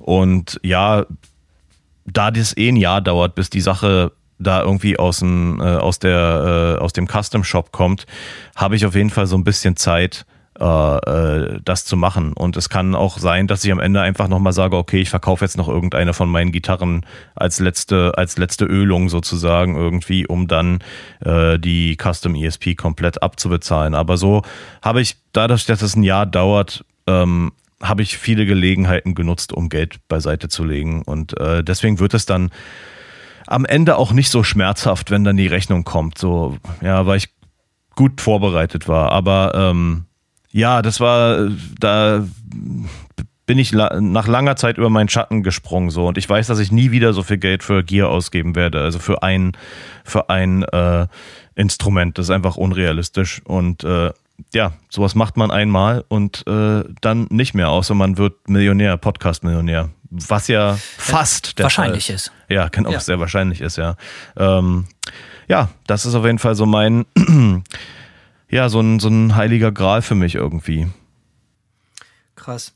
Ja, ich bin voll, voll auf Amps so. Ich, ich will noch meinen Amp-Fuhrpark, weil für mich ist das immer so, äh, wie andere Leute halt durch ihren Camper gehen und alle Amps haben. Für mich, ich brauche halt die Originale dann so. Also ganz groß bei mir. Ich brauche unbedingt ich bin, äh, ich bin ganz großer Fan von ähm, neuerdings von, von 10-Inch-Speakern, von 10er-Speakern. Mhm. So zum Aufnehmen auch, weil die äh, geil knallen und schnei äh, die schneiden so. Ähm, und deswegen hätte ich natürlich auch gerne, bleiben wir beim Fender, ich hätte gerne einen Super Reverb. So ein 4x10er Super Reverb hätte ich gerne und ein 4x10er Bassman hätte ich auch gerne. So, also sowas in die Richtung, einfach was mit 10er Speakern bestückt ist, weil die, die Speaker machen doch nochmal einen sehr anderen Sound. Und beim Aufnehmen ist das auch total geil, wenn du zwischen 10ern und äh, äh, 12ern hinterher switchen kannst. Und ich habe sogar eine Custom-Made äh, einmal 15er Box mit einem Celestion 15er drin. Äh, benutze ich aber relativ selten. Mache ich manchmal für so cleane äh, mit so einer, mit so mit, mit einer Bariton, wenn du diesen typischen Spaghetti-Western-Sound, von die, wie man sich so eine, so eine Fender-Bariton vorstellt, dafür benutze ich den 15er-Speaker. So, aber ansonsten für Verzerrung tut es nicht Not. Aber ja, 10er, 10er Speaker müssen her. So, also das ist auf meiner Liste. Aber am liebsten super Reverb. Sieht geil aus und klingt fantastisch. Okay. Hat, wie geht's bei dir weiter? Äh, wie geht's bei mir weiter? Gute Frage. Ich eigentlich habe ich erstmal gar nicht mehr so viel auf der Liste. Ähm, was vielleicht auch mal interessant wäre, ähm, allerdings in dem Kontext ist, äh, was für ähm, Wunschlisteninstrumente, ja, große Wunschlisteninstrumente oder, oder Gear man sich vielleicht dann doch schon irgendwann leisten konnte, ja, nach Jahren des Sparens oder so. Ähm, und kannst du dich noch daran erinnern, welches das erste, so die erste äh, wirklich teure sagen wir mal, Gitarre oder das erste, erste wirklich super teure, äh, der super teure Amp oder so, der für dich völlig unrealistisch war, als junger Mensch dir zu leisten und dann Jahre später warst du endlich an dem Punkt, dir es leisten zu können. Gibt's da, gibt's da was? Ja, das ist mein erster Fender Amp, der erste Deluxe Reverb, ein End-70er Silverface. Den habe ich in Deutschland gekauft äh, für 1400 Euro oder so, 2009 wenn ich mich nicht täusche. Äh, da, da, war auch der besagte Eminence Wizard Speaker drin. Komische Combo, ah. aber jetzt im Nachhinein doch total geil und ich hätte den da eigentlich nie ausbauen sollen.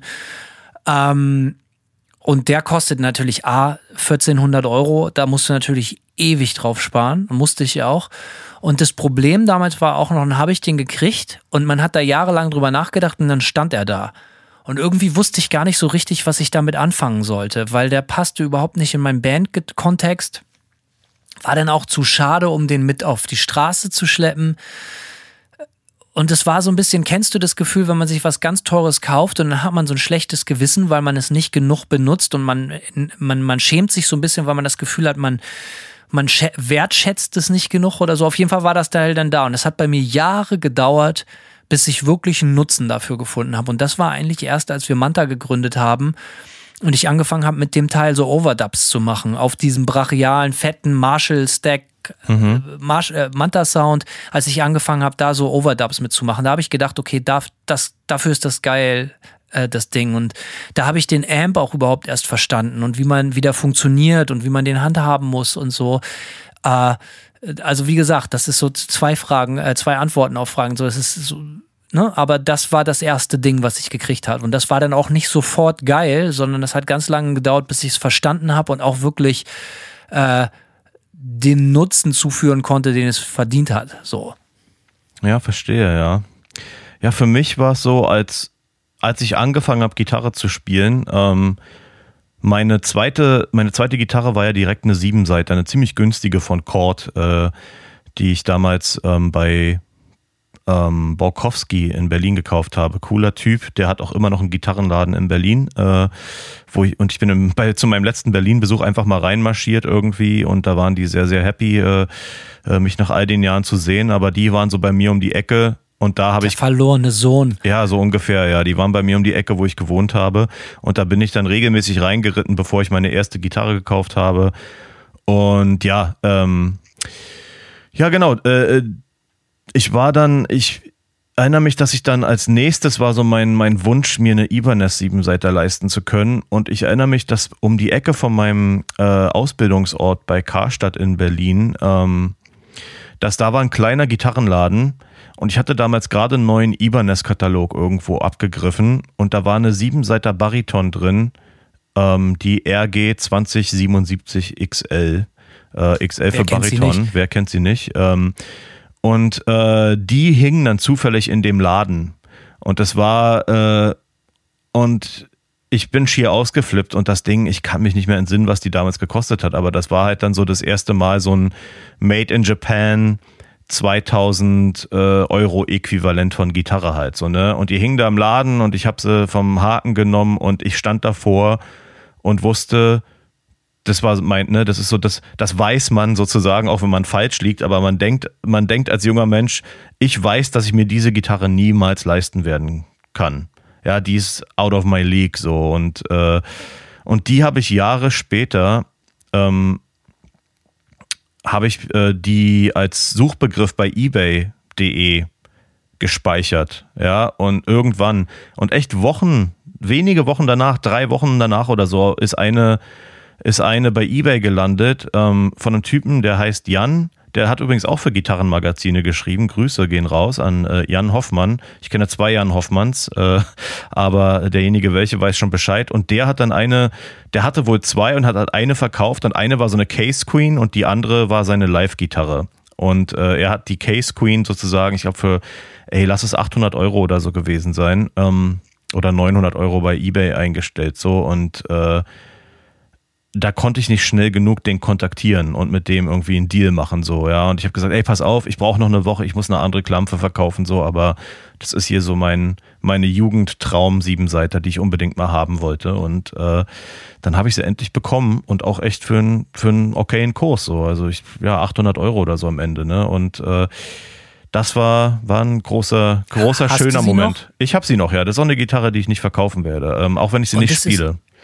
Und das ist ein wichtiger Punkt, so, ne, weil so die ersten Sachen, die man sich dann so gegönnt hat, so die ersten teuren Sachen oder so, auch wenn ich irgendwie, wenn das mit meinem Deluxe Reverb nicht so unbedingt sofort Liebe auf den ersten Blick war. Ich kann mich auch noch erinnern, ich hatte den dann gekauft und dann musste der Typ nochmal antanzen, der mir den verkauft hat, weil äh, der, der, der, der Reverb-Kanal dann nicht funktionierte. Dann musste er ihn nochmal mitnehmen, reparieren lassen und so. Also es war wirklich äh, so ein bisschen äh, Rocky Road. So, es war nicht so richtig einfach. Aber vor drei Jahren, als ich in die, äh, nee, das ist ja schon viel, viel länger her, so, aber als ich in die USA übergesiedelt bin und mir halt so ein Container, das Thema hatten wir schon mal, du bist ja auch mit einem Container mal umgezogen, so, das habe ich ja auch gemacht.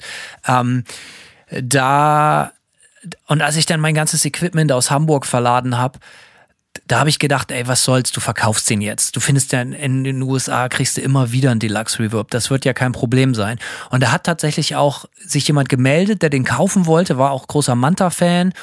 Und der hatte auch viel Geld, also der wollte für, mir für den Amp auch viel mehr Geld bezahlen, als er wert war. Viel Geld, sehr viel Geld. Und wollte dann so ein Zertifikat haben, wo ich raufschreibe, hey, der kommt hier von Hanno Kleinhardt und ich habe den Amp auf den und den Platten gespielt und so. Ne? Also so. Ja, okay. Und da habe ich gesagt, so irgendwie ey, das fühlt sich irgendwie falsch an. So, scheiß drauf, eingepackt, äh, mit in die USA genommen und jetzt steht er hier und ich gucke ihn gerade an, wenn ich mit ihm rede und äh, ich bin froh, dass ich ihn nicht verkauft habe. Da würde mir jetzt das Herz bluten, das weiß ich ganz genau. Ich würde das so derbe bereuen.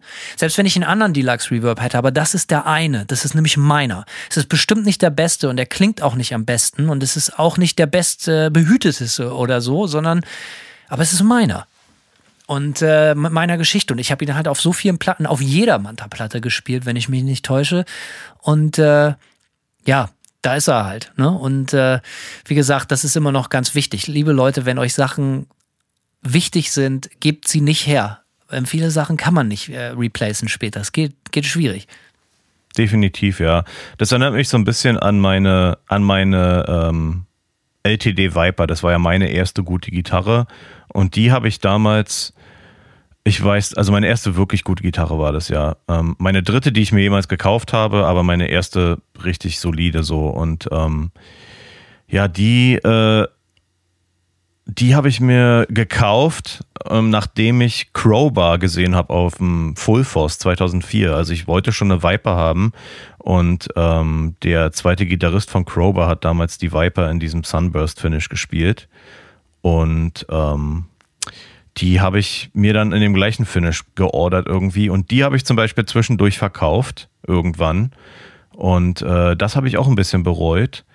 Die habe ich an einen ja, Bekannten in Berlin verkauft. Dann hat äh, ein sehr guter Kumpel von mir, der Nils, hat die dann demjenigen abgekauft. Und äh, meine Frau hat mir den, hat mir die Gitarre als Geburtstagsgeschenk zu meinem 30. Geburtstag zurückgekauft, als Überraschung. Ach, wie geil ist das denn? Wow, das ist aber richtig, richtig geiles Geschenk und natürlich auch schwerstes romantisch. Also Simon, das berührt mich jetzt. Das finde ich gut. Ja, ist auch wirklich romantisch. Und ich habe die Gitarre jetzt endlich vor meinem Umzug aus Florida bei meinem äh, lokalen Gitarrenbauer des Vertrauens abgeliefert und ähm, der hat die nochmal richtig fit gemacht und ich spiele die jetzt in letzter Zeit total häufig. Und, du schickst auch äh, gerne ja, mal Fotos davon. Das ist ganz süß, wie Simon das macht. Dann steht sie, sitzt sie auf so einem Stuhl und dann ist ja, guck mal, das ist immer noch der geilste, äh, die geilste.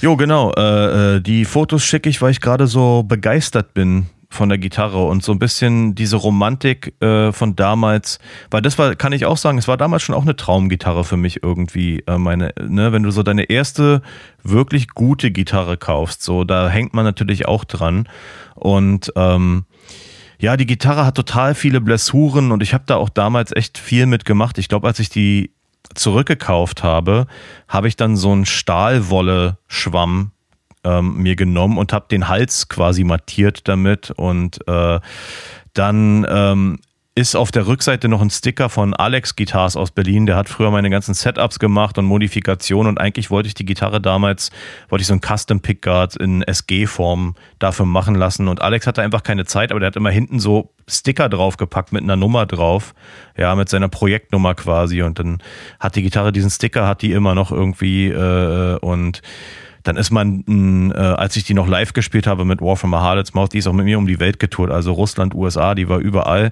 Irgendwann ist mal von, von unserem Schlagzeuger ein Beckenständer umgefallen auf die Rückseite der Gitarre, da ist also so eine Kerbe von einem Becken drin und so.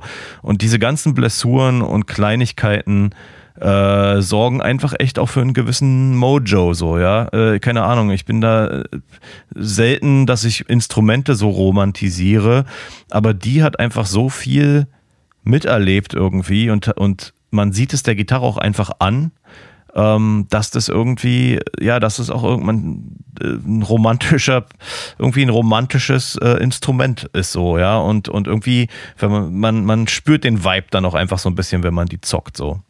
Meine erste gute Gitarre war eine Gibson Melody Maker. Äh, vor fast 20 Jahren oder so. Die hatte ich damals in einem großen Musikalien-Kaufhaus-Katalog gesehen. Äh, und, und ich dachte, die kommt so lackiert. So, ne? Aber das ist so, ah, und das war auch eine große Enttäuschung, als sie dann bei mir, ich dachte, das ist so TV Yellow, nennt sich das, finde ich total geil, aber ich dachte, das ist richtig Lack. Und als sie dann zu mir nach Hause kam, stellte ich fest, dass das einfach nur so, kennst du die Gitarren, die so nicht richtig so ein Plastiklack drauf haben, sondern die halt einfach nur so eingefärbtes Holz sind, so überhaupt gar kein Finish haben in dem Sinne, sondern einfach nur buntes Holz. Weißt du, was ich meine? Ja, es ist, es ist wahrscheinlich irgendwie gewachst oder, oder geölt. So, Auf ja. jeden Fall sah das total scheiße aus und ich war sehr enttäuscht. Und äh, das war auch wieder so eine Sache. Und das hat mir ewig gedauert, bis ich ein gutes Verhältnis zu diesem Instrument entwickelt habe. Jeder, der schon mal eine Melody Maker in der Hand hatte, weiß, die haben so einen ganz komischen, bisschen zu kurzen Hals, der auch so ein bisschen dick ist. Äh, für meine langen, dünnen Finger eigentlich nicht geil. Und eine Melody, Gibson Melody Maker, die wurde in den 50er Jahren entwickelt, so als so Lernmodell. Tatsächlich für Gitarrenschüler. Und so fühlt sich das auch an. Für so, wie für so dumme Kinder, die nicht so richtig wissen, was sie machen sollen. Äh, so völlig ungeil. Naja, und äh, das hat sehr lange gedauert, bis ich ein gutes Verhältnis zu dieser Gitarre entwickelt habe. Und ich hatte auch nichts als Pech mit dieser Gitarre. Ich hatte mal die Geschichte erzählt, wo ich so den, die, den Windmill gemacht habe, so weißt du, den, den mit meinem Sender, den 360 und die Gitarre ist mir abgeflogen in den Backstage-Raum und sowas, ne? Kannst du dich daran erinnern? ja. Genau, das war natürlich diese Gitarre und die ist mir, und die hat nämlich, da haben wir vorhin auch drüber gesprochen, die hat die Klinkenbuchse nicht, wie sich das gehört, an der Seite, sondern die hatte die so oben drin und natürlich aufs Kabel getreten, weitergelaufen und die ganze Buchse mit dem Kabel rausgerissen aus diesem dünnen Holz. Ey, und dann wollte ich die verschönern und hab da so Aufkleber drauf gemacht und so. Und äh, die wurde nur hässlicher und hässlicher. Und immer noch, wenn du die jetzt anguckst, die sieht wirklich aus wie ausgekotzt, das Teil. Aber sie klingt unglaublich gut. Und, und das ist genau dasselbe Ding, so die würde ich auch für nichts in der Welt hergeben. Die sieht wirklich so aus, die willst du nicht mal geschenkt haben. Überall kaputt. Und die, der ganze Korpus ist so gebrochen und ich wusste, hatte damals keinen Gitarrentag oder so oder irgendjemand, dem ich vertraue. Und da habe ich die halt einfach mit so, mit so, mit so Lochblech aus dem Baumarkt zusammengehalten, den, den, den Riss durch den ganzen Body und so. Und äh, ja, also die ist, die ist ein, ein extrem kaputtes Kind, das Teil, aber sie klingt unglaublich gut und äh, ich habe mit ihr sehr viele schwere Zeiten durchlebt und habe die auch zu einer Phase in meinem Leben gekriegt, wo ich ein sehr, sehr unglücklicher Mensch war. Und äh, deswegen hat das ganz, ganz lange gedauert, bis ich sie lieb gewonnen habe. Aber heute liebe ich sie über alles. Und immer wenn ich sie sehe, freue ich mir einen Ast ab. Also richtig geil. Eine richtig hässliche, total verunstaltete äh, äh Gibson Melody Maker in TV Yellow. Dann habe ich versucht, die Aufkleber abzumachen mit so, mit so Lösungsmittel und habe dann aber diese ganze Klebescheiße von den Lösungsmitteln nur noch verrieben. Oh, und dann Mann. ist die Farbe abgegangen. Also es sieht wirklich aus wie ausgekotzt. Ich übertreibe nicht. Und dann die zweite gute Gitarre war dann äh, eine Gitarre, die ich auch sehr mag. Eine, eine, eine, eine direkt nagelneu von der Stange 2009.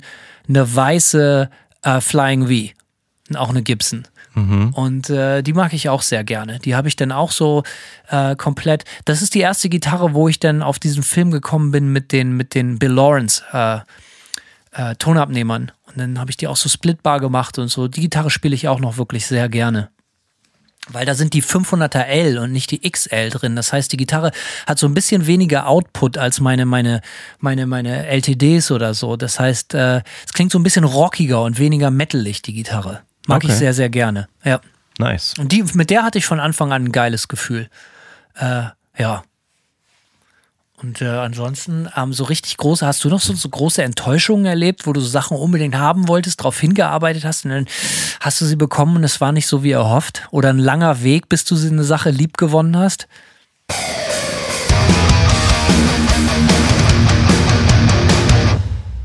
Ja, ich glaube tatsächlich, als ich äh, mir das erste Mal eine Achtseiter gekauft habe damals, irgendwie so, ja, ich ich weiß noch. Soll man auch nicht machen. Du, ist völlig okay, man alles kann, nichts muss. Ähm, aber der Punkt ist, äh, ich war einfach auf dem Film damals auch mit, mit W-Farm irgendwie, äh, ich habe irgendwie die, die Achtseiter gesehen, live auch, und ich fand die Gitarren sahen einfach auch wie so ein krasses Raumschiff so. Und dann war so der Gedanke. Tun sie auch. Ja, auf jeden Fall. Und dann war der Gedanke so, ähm, da wir ja mit WFAM relativ chaotische crazy Mucke gemacht haben, dachte ich mir so, Alter, äh, wie abgefahren würde das wohl mit so einer Gitarre klingen? Und dann habe ich mir halt, weil ich mir die gute Achtseite von Ibanez nicht leisten konnte, habe ich mir die billige geleistet. Und die war ziemlich scheiße, muss ich sagen. Äh, ja, und ich bin dann auch zu Alex Guitars gegangen, äh, Grüße nochmal, und habe mir einen komplett neuen Korpus dafür bauen lassen. So. Ich hab, und ja, also erst wollte der nur den Lack abziehen und äh, ein neues Finish drauf machen. Dann war das Mahagoni war unterirdische Qualität aus fünf Teilen zusammengeklebt. Also es war wirklich billigster Schrott. Und dann hat er äh, hat einfach vorgeschlagen, ey, pass auf, äh, die Gitarre abzuziehen und neu zu lackieren kostet dich nicht wirklich viel weniger, als wenn ich dir einen neuen Korpus baue. Und das hat er dann gemacht. Und dann habe ich auch so langsam die Gitarre lieb gewonnen. Aber ich habe nach so eins, zwei, drei Jahren, ja, nach zwei, drei Jahren Achtseiter spielen, ähm, festgestellt, dass mir das einfach zu viel Gitarre ist. So, ich habe mir dann auch noch bessere Achtseiter irgendwann leisten können, aber ey, äh, sechs oder sieben Seiter macht für mich keinen Unterschied. Kann ich beides spielen flüssig so. Bei einer acht Seiter muss ich mich so viel mehr konzentrieren irgendwie, dass es nicht irgendwelche Nebengeräusche uner unerwünschte gibt und äh, dass ich die richtige Seite treffe und so. Ähm, es hat mir einfach extrem wenig Spaß gemacht, äh, die Gitarren zu spielen langfristig und deswegen habe ich das dann auch irgendwann wieder gelassen und ähm, hab, bin wieder zurück auf dann sieben Seiter gegangen Bariton Siebenseiter, aber was aus der Zeit übrig geblieben ist, ist das Tuning so. Also das, ich hab, benutze noch immer hauptsächlich auch mit Nightmare die gleiche Stimmung, äh, nur eben ohne eine extra hohe Seite zu haben, wie an der 8-Seite halt Stimmung dran ist. Stimmung bei Nightmare apokalyptisch. Das ist richtig, ja. In jeglicher Hinsicht. Würde ähm, ich meinen. Ja, und äh, ja, das war so ein bisschen, ich glaube, das war langfristig gesehen ein bisschen eine Enttäuschung. Die erste Achtseiter war scheiße, dann hat es Monate gedauert, die geil zu machen und dann war sie auch sehr geil. Und dann habe ich mich irgendwie zwei, drei Jahre damit abgequält, weil ich den Sound sehr geil fand, aber das Spielen hat keinen Spaß gemacht. So. Und äh, ich würde sagen, das war auf jeden Fall so ein bisschen so eine, ja, da waren die Augen größer als äh, meine Souveränität auf dem Griffbrett irgendwie so. Und äh, auch Ich hatte noch nie eine Achtseite in der Hand. Ich weiß nicht mal, wie man die spielt. Ich peile es überhaupt nicht. Ich weiß auch nicht, wie man eine Siebenseiter spielt. Ich schnall das überhaupt nicht. Ja, so kompliziert ist es ja nicht. Also eine, eine Siebenseiter spielt man wie eine Sechsseiter und dann ist noch eine extra tiefe Seite dran. Kann man schon, kriegt man schon hin. Funktionieren, Power, funktionieren Power Chords denn genau gleich? Klar. Ja, klar ist das nicht. Und bei einer Achtseiter auch? Ist da auch nur einfach eine weitere tiefer drauf? Ja, obwohl Power Chords bei der Achtseiter in dem tiefen Tuning schon langsam etwas muddy klingen. So, das kann man auf jeden Fall sagen. Also so, äh, so sehr Power Chord betontes Spiel braucht man in dem Tuning nicht unbedingt zu machen. Ja, also Oktav Power Chords klingen auch noch auf der erst, äh, auf der tiefsten Seite gut so, aber äh, es ist dann schon, es ist dann schon ein bisschen was anderes so. Aber ja, du kannst äh, rein spielerisch betrachtet, kannst du auch einfach Power Chords auf den tiefen Seiten der Achtseiter spielen. So, das ist auf jeden Fall alles Du hast ein normales Sechsseiter-Tuning und dann hast du bei der Siebenseiter eine tiefere Seite und bei der Achtseiter noch eine tiefere Seite. Also im Grunde genommen ist es nicht wirklich kompliziert, aber ähm, der Spielspaß, wie gesagt, bleibt meiner Meinung nach bei so vielen Seiten dann echt irgendwann auf der Strecke so. Und dann haben die Klopsköpfe ja auch noch irgendwann neun Seiter-Gitarren gebaut, habe ich auch mal probiert. Das konnte ich überhaupt nicht mehr. Also es war dann echt so, ey, Alter, das macht weder Spaß Man muss auch nicht für alles Verständnis haben und man nee. muss auch nicht alles akzeptieren. Nee, voll. Man muss auch mal sagen, so nicht. Ja, mir wurde eine zum Testen geschickt. Das war so ziemlich, also erstmal klingt es richtig scheiße. Ja, acht Seiten ist schon klangmäßig, wenn du über Gitarren sprichst, schon echt grenzwertig. Aber ab neun Seiten klingt das dann wie ein verzerrter Bass ohne Eier irgendwie so. Also das bringt's gar nicht. Äh, und spielt sich halt wie ein, wie ein Albtraum. Ich habe noch so eine Story, fällt mir gerade ein. Ich gucke jetzt hier gerade rechts und da hängt eine Gitarre, die ich auch sehr lieb habe mittlerweile. Das ist äh, eine 2005er oder 2004er Epiphone Explorer in diesem Corina Wood, mhm. weißt du, in diesem Natur, also eines, eines der schönsten Gitarren, die es überhaupt gibt, wie ich finde, gerade auch in dieser Explorer-Form. Und die habe ich in Los Angeles, glaube ich, in einem Gitarrenladen 2005 entdeckt. Und ich fand die so geil, war direkt verliebt und die war dann im Vergleich zu Deutschland auch relativ günstig, ähm, weil halt USA und hast du nicht gesehen und die haben mir die dann da halt auch noch so eingestellt einigermaßen. Habe ich gesagt, so, ich kann jetzt nicht anders. Dann habe ich meinen Vater angerufen, das weiß ich noch, meint so, ey, folgendes, äh, ich, ich kann, kannst du mir Geld leihen? Ich, ich, ich habe ich hab die perfekte Gitarre, ich brauche die unbedingt. Kannst du mir irgendwie ein paar hundert Euro leihen? Aus Los Angeles, aus diesem Gitarrenladen so, ne? Und er meinte so, ja, okay, leih dir, alles klar. Und habe ich die gekauft und dann gab es da nicht mal ein Gigbag für, sondern die wurde dann in, in, so Plastikfolie eingewickelt und den restlichen Urlaub, drei Wochen, hatte ich die ganze Zeit diese eingewickelte Gitarre bei mir. Überall, wenn ich abends in der Bar saß oder so, hatte ich die mit dabei, weil ich Angst hatte, dass mir die aus dem Auto geklaut wird und so. Ja, und da gab es auch nichts als Ärger mit. Und dann bin ich äh, zurück nach Deutschland geflogen, in Hamburg oder Frankfurt oder so am Flughafen gelandet und gleich das allererste, so ein großkotziger Grenzbeamter, wusste ich natürlich auch alles nicht. Ja, wo kommen wir denn her? Äh, ja, aus den USA. Ja, interessant. Und was ist das? Ja, das ist eine Gitarre. Ja, und die haben sie da offensichtlich gekauft, ne? Und ich so, ja. Ja, dann wollen wir mal direkt ins Zollbüro, mein lieber Freund. So total suffisant, so ganz großkotzig. Und ich wusste das natürlich alles nicht. Oh. Und haben die mich da total ausbluten lassen. Und ich musste richtig, richtig viel Geld zahlen. Also die ganze Hälfte der Kohle nochmal drauf, weil ich dann auch, weil sie gesagt haben, ich hätte versucht, die am Zoll vorbeizuschmuggeln. Ah, und dann habe ich die Gitarre schon gehasst. So, ne? Und dann habe ich sie nach Hause geholt. Und wir haben über schlechtes Holz gesprochen. Eine andere Sache, die es natürlich auch gibt, Simon. Hattest du schon mal eine Gitarre in der Hand, wo egal wie oft man die einstellen lässt, wo der Gitarrenhals in sich vom Holz so verzogen ist, dass man die nicht bunt rein und vor allen Dingen nicht oktav reinkriegt. Und so eine Gitarre war das. Egal was du machst, du kannst die nicht über die neunte, vielleicht maximal zehnte Oktave hinaus spielen. Es geht einfach nicht. Und ich habe sie wirklich zu, zu verschiedenen Leuten gegeben. Das ist einfach eine Fehlkonstruktion. Das ist halt einfach behindert, das Teil. So, das funktioniert nicht so, wie es sollte. Das habe ich natürlich alles erst nach dem Zoll, nach der ganzen Kohle in Deutschland gemerkt, als ich wieder da war, dass du mit dieser Gitarre halt einfach nicht über die achte, neunte Lage hinausgehen kannst. Trotzdem habe ich sie jetzt so eingestellt, dass es so einigermaßen so ein Kompromiss ist. Ich habe die ganzen Pickups ausgewechselt. Ich habe dann neulich auch nochmal die ganze Elektronik ausgetauscht und neuen, äh, neue Potis rein und so. Und jetzt liebe ich sie auch. So, ne? Jetzt liebe ich sie auch, genauso wie die hässliche Melody Maker, weil ich mit diesen, die Gitarren, die es mir am Anfang sehr, sehr schwer gemacht haben, habe ich in letzter Zeit ganz viel benutzt. Auch diese Gitarren. Und ja, aber wenn ich die jetzt angucke, denke ich auch so, wir hatten es nicht einfach, aber ich bin stolz drauf, dass wir nach fast 20 Jahren immer noch zusammen sind. Ja, um deine Frage zu beantworten, ob ich schon mal eine Gitarre mit so einem äh, ja, äh, äh, verzogenen Hals hatte. Ähm, jein. Was mal passiert ist, ich habe mal für, ich hatte mal eine weiße Ibanez 7 Seite, sehr, sehr, sehr schöne Gitarre, aber die war äh, Standard Mensur und ähm, ich habe mir damals, da gab es einen Australier, E.T. Guitars hieß der, und der hat äh, Ibanez Bariton Conversion Necks gebaut. Und ähm, dann habe ich da einen 27 Zoll Bariton Conversion Neck von dem bestellt. Und dann waren wir ähm, dann waren wir in Australien auf Tour. Also erstmal muss ich dazu sagen, der, der, das Ganze war höchst unprofessionell. Ja, der Typ hatte eigentlich einen halbwegs soliden Ruf, gerade in Australien auch als Gitarrenbauer. Äh, und deswegen habe ich das dann einfach gewagt. Aber ähm, ich habe schon quasi ein Jahr gewartet und dann sind, sind wir nach Australien auf Tour gegangen und habe ich den angeschrieben, habe gesagt, pass auf, ich bin in Australien für die nächsten vier Wochen. Ähm, der Hals muss fertig werden, so ich will den abholen und dann nehme ich den mit nach Deutschland. Und hat er gesagt, ja okay, alles klar.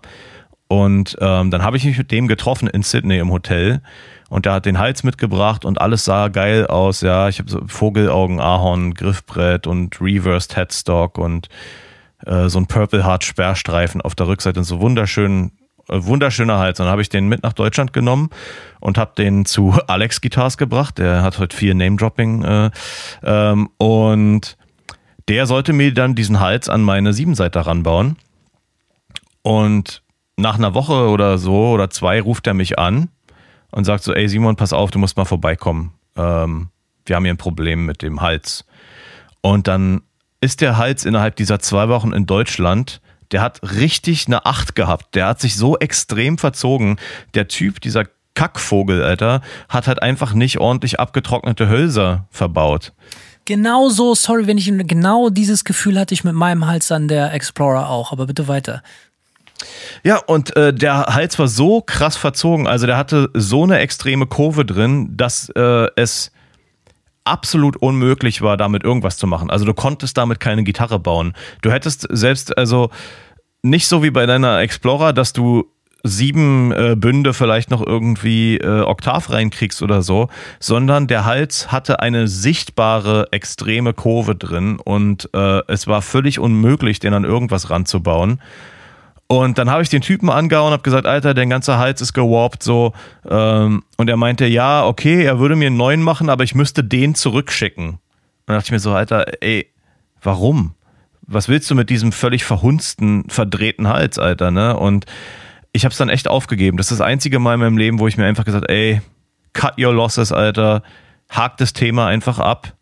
Und äh, weil ich hatte keinen Bock, die Scheiße für 100 Euro Versandkosten nach Australien zu schicken. Und dann war der Typ ja vorher schon so unzuverlässig war. Wer weiß, wie lange ich darauf gewartet hätte, dass der mir jetzt quasi gratis noch einen Hals baut, so, ja. Und wie scheiße der dann vielleicht gewesen wäre. Also es war so, das war so ein richtiger Albtraum irgendwie, wo ich mir sehr, sehr viel erhofft habe und äh, nur gefickt worden bin eigentlich.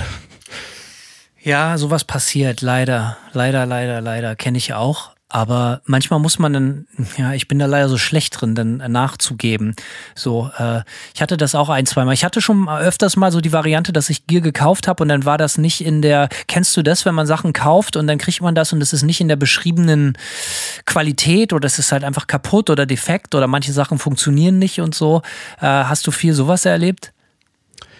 Nee, wenig. Das Einzige, was ich vielleicht erlebt habe, sind, wie gesagt, bescheidene Setups oder so. Aber ich hatte bisher glücklicherweise noch nichts, was irgendwie beyond repair war, außer diesem gewarpten Hals halt so. Alles sonst bin ich relativ glücklich bisher gefahren mit meinen Sachen. So sind oft reparable, reparable oder, oder Setup-Fragen eher.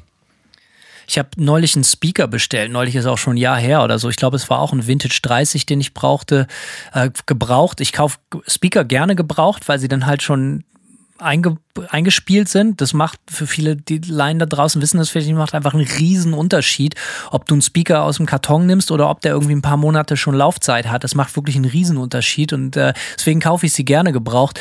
Und dann kam der an, Alter, und der war auch wie so ein kaputtes Fahrrad aus dem Comic, komplett verzogen. Der Speaker war auch so eine Acht, also so völlig, völlig absurd, so eher so oval.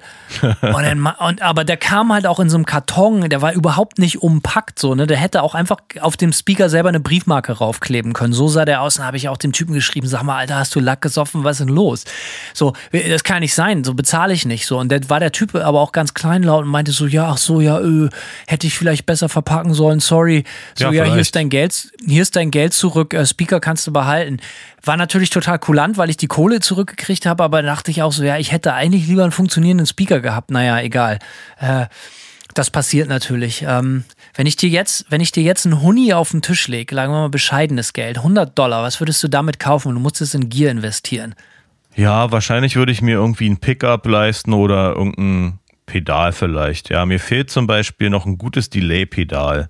Ein einfaches, ja. Es muss nichts, gar nichts Oh, ausgefallen da habe ich den sein. Tipp für dich. Okay. Da habe ich den Tipp für dich. Na bitte. Ähm, ich bück mich kurz, um das zu sehen. Äh, es von Vox, ich glaube, das ist Joe Satriani. Warte, ich gucke das jetzt äh, mal kurz an. Mach das, das. Pedal heißt Vox Time Machine Delay. Das hatte ich schon zweimal. Einmal hatte ich's, hab's verkauft, hab mich immer drüber geärgert und hab's dann jetzt wieder gekauft. Auch bei Reverb äh, kriegst du gebraucht für einen Huni oder so oder noch weniger. Genau. Äh, das äh, Satriani Delay Pedal von Vox Time Machine und es hat ein Tap Tempo drin. Also funktioniert auch fantastisch. Und es hat einen Switch zwischen Hi-Fi und Lo-Fi, so dass du so ein bisschen, Lo-Fi ist eigentlich eher so, so ein bisschen so ein Bandecho, so ein Tape-Delay emulieren, weißt du, wo du so ein bisschen die, die Höhen. Äh, und jeder, der mich nach dem Delay fragt, das hat ein Stereo-Out, einmal Out, also einmal Wet und einmal Dry. Und du kannst es halt auch in Echtzeit so modulieren, dass du so wie so Dub, du, gu, gu, gu, gu, gu, gu, weißt du so, also es, ähm, Ah, okay. kauf das. Thank me later. So, also ka- kannst du blind kaufen. Das ist genau das, was du brauchst. Und das kriegst du für unter 100 Dollar. Ja, ich sehe hier gerade eins für 80 mit ein bisschen Blessuren. Kauf es. Trust ja. me. Okay, ja. Das ist doch Also, deine wissen. 100, deine 100 Dollar sind investiert. Ja. Wie sieht's bei dir aus? Was würdest du für einen Huni jetzt machen? Wahrscheinlich denke ich auch Richtung Pedal. Ich würde wahrscheinlich, das Witzige ist, ich habe nicht ein, doch ich habe ein, ich habe ganz viele Tube Screamer Pedale, äh, äh, äh, so, so, so, so Variationen von anderen Firmen oder auch welche, die ich selbst gebaut habe. Und ein Tube Screamer, ein guter Tube Screamer ist mein Lieblingspedal. Ähm, ich glaube, ich würde mir einfach einen ganz normalen, richtig klassischen Ibanez Tube Screamer, einen gebrauchten, einfach kaufen, weil ich, ich habe zwar 1000 Tube Screamer, aber ich habe keinen originalen Tube Screamer. Ich habe ich hab so einen so ein, so ein, so ein Tank, so aus den 90ern, so einen ganz hässlichen, aber so einen richtig grün, den würde ich mir kaufen, glaube ich. Nee, oder so ein Mini Tube Screamer vielleicht auch, so die sind auch nicht teuer, das würde ich mir kaufen, einfach weil, äh, wie gesagt, ich bin der Meinung, alles klingt besser mit einem Tube Screamer. Und äh, das würde ich mir wahrscheinlich kaufen. So, ziemlich äh, einfallslos. Aber siehst du, haben wir unsere, unser Geld doch jetzt gut investiert, Simon. Du hast einen Dealer, ich habe einen Tube Screamer, dann treffen wir uns zusammen, schließen beides zusammen und können geil Musik machen. So sieht's aus, ja. Ah, das tat richtig gut, mal wieder so völlig aus. Wir haben die Leute ja vorgewarnt, Simon, aber mal wieder so ganz ausgelassen äh, gelassen abzunörden. Äh, äh, ich gebe mich ja manchmal cool und du vielleicht auch bis zu einem gewissen Grad, aber mir macht das Spaß. Also ich kann tatsächlich viel und lange über sowas reden. Also ich hatte eine Zeit lang richtig hart die Schnauze voll, muss ich sagen. Witzigerweise, Ich gerade als wir mit dem Podcast angefangen haben unter dem be bedeutungsschwangeren Namen Gear of the Dark und ich hatte überhaupt keinen Bock auf Gear. Ähm, äh, ich bin aber so ein bisschen aus dieser Phase raus und mir macht es im Moment auf jeden Fall auch Spaß zu experimentieren und, und andere Sachen zu probieren. Ähm, von daher werden wir die, zumindest heute mal auch dem Podcast-Titel mal wieder so richtig gerecht. Ähm, ich glaube auch, da, ich höre ja auch immer mal oder lese auch immer mal Kommentare äh, irgendwie von Leuten, die sagen so, ja, ich habe eigentlich überhaupt keine Ahnung von Gear, aber ich höre euch auch gerne über Gear labern. Ähm, hoffentlich Mal klappt es auch dieses Mal. Wollte ich gerade sagen, ob wir den Bogen so ein bisschen überspannt haben. Aber hey, es geht ja nicht nur um die äh, tollen Leute, die zuhören, sondern es geht ja auch darum, dass wir Spaß haben. Und heute hatten wir Bock auf Gear, Gear of the Dark. Äh, danke fürs Zuhören, danke äh, fürs Reden, Simon. Und äh, jetzt habe ich natürlich Bock, jetzt will ich direkt wieder irgendwas kaufen. Aber gut, ich halte mich, ich esse lieber erstmal Mittag und äh, denk drüber nach. genau, lass einfach erstmal sacken. Alles klar, Simon Hauste, bis später. Mach's gut, Hanno. Ciao, ciao.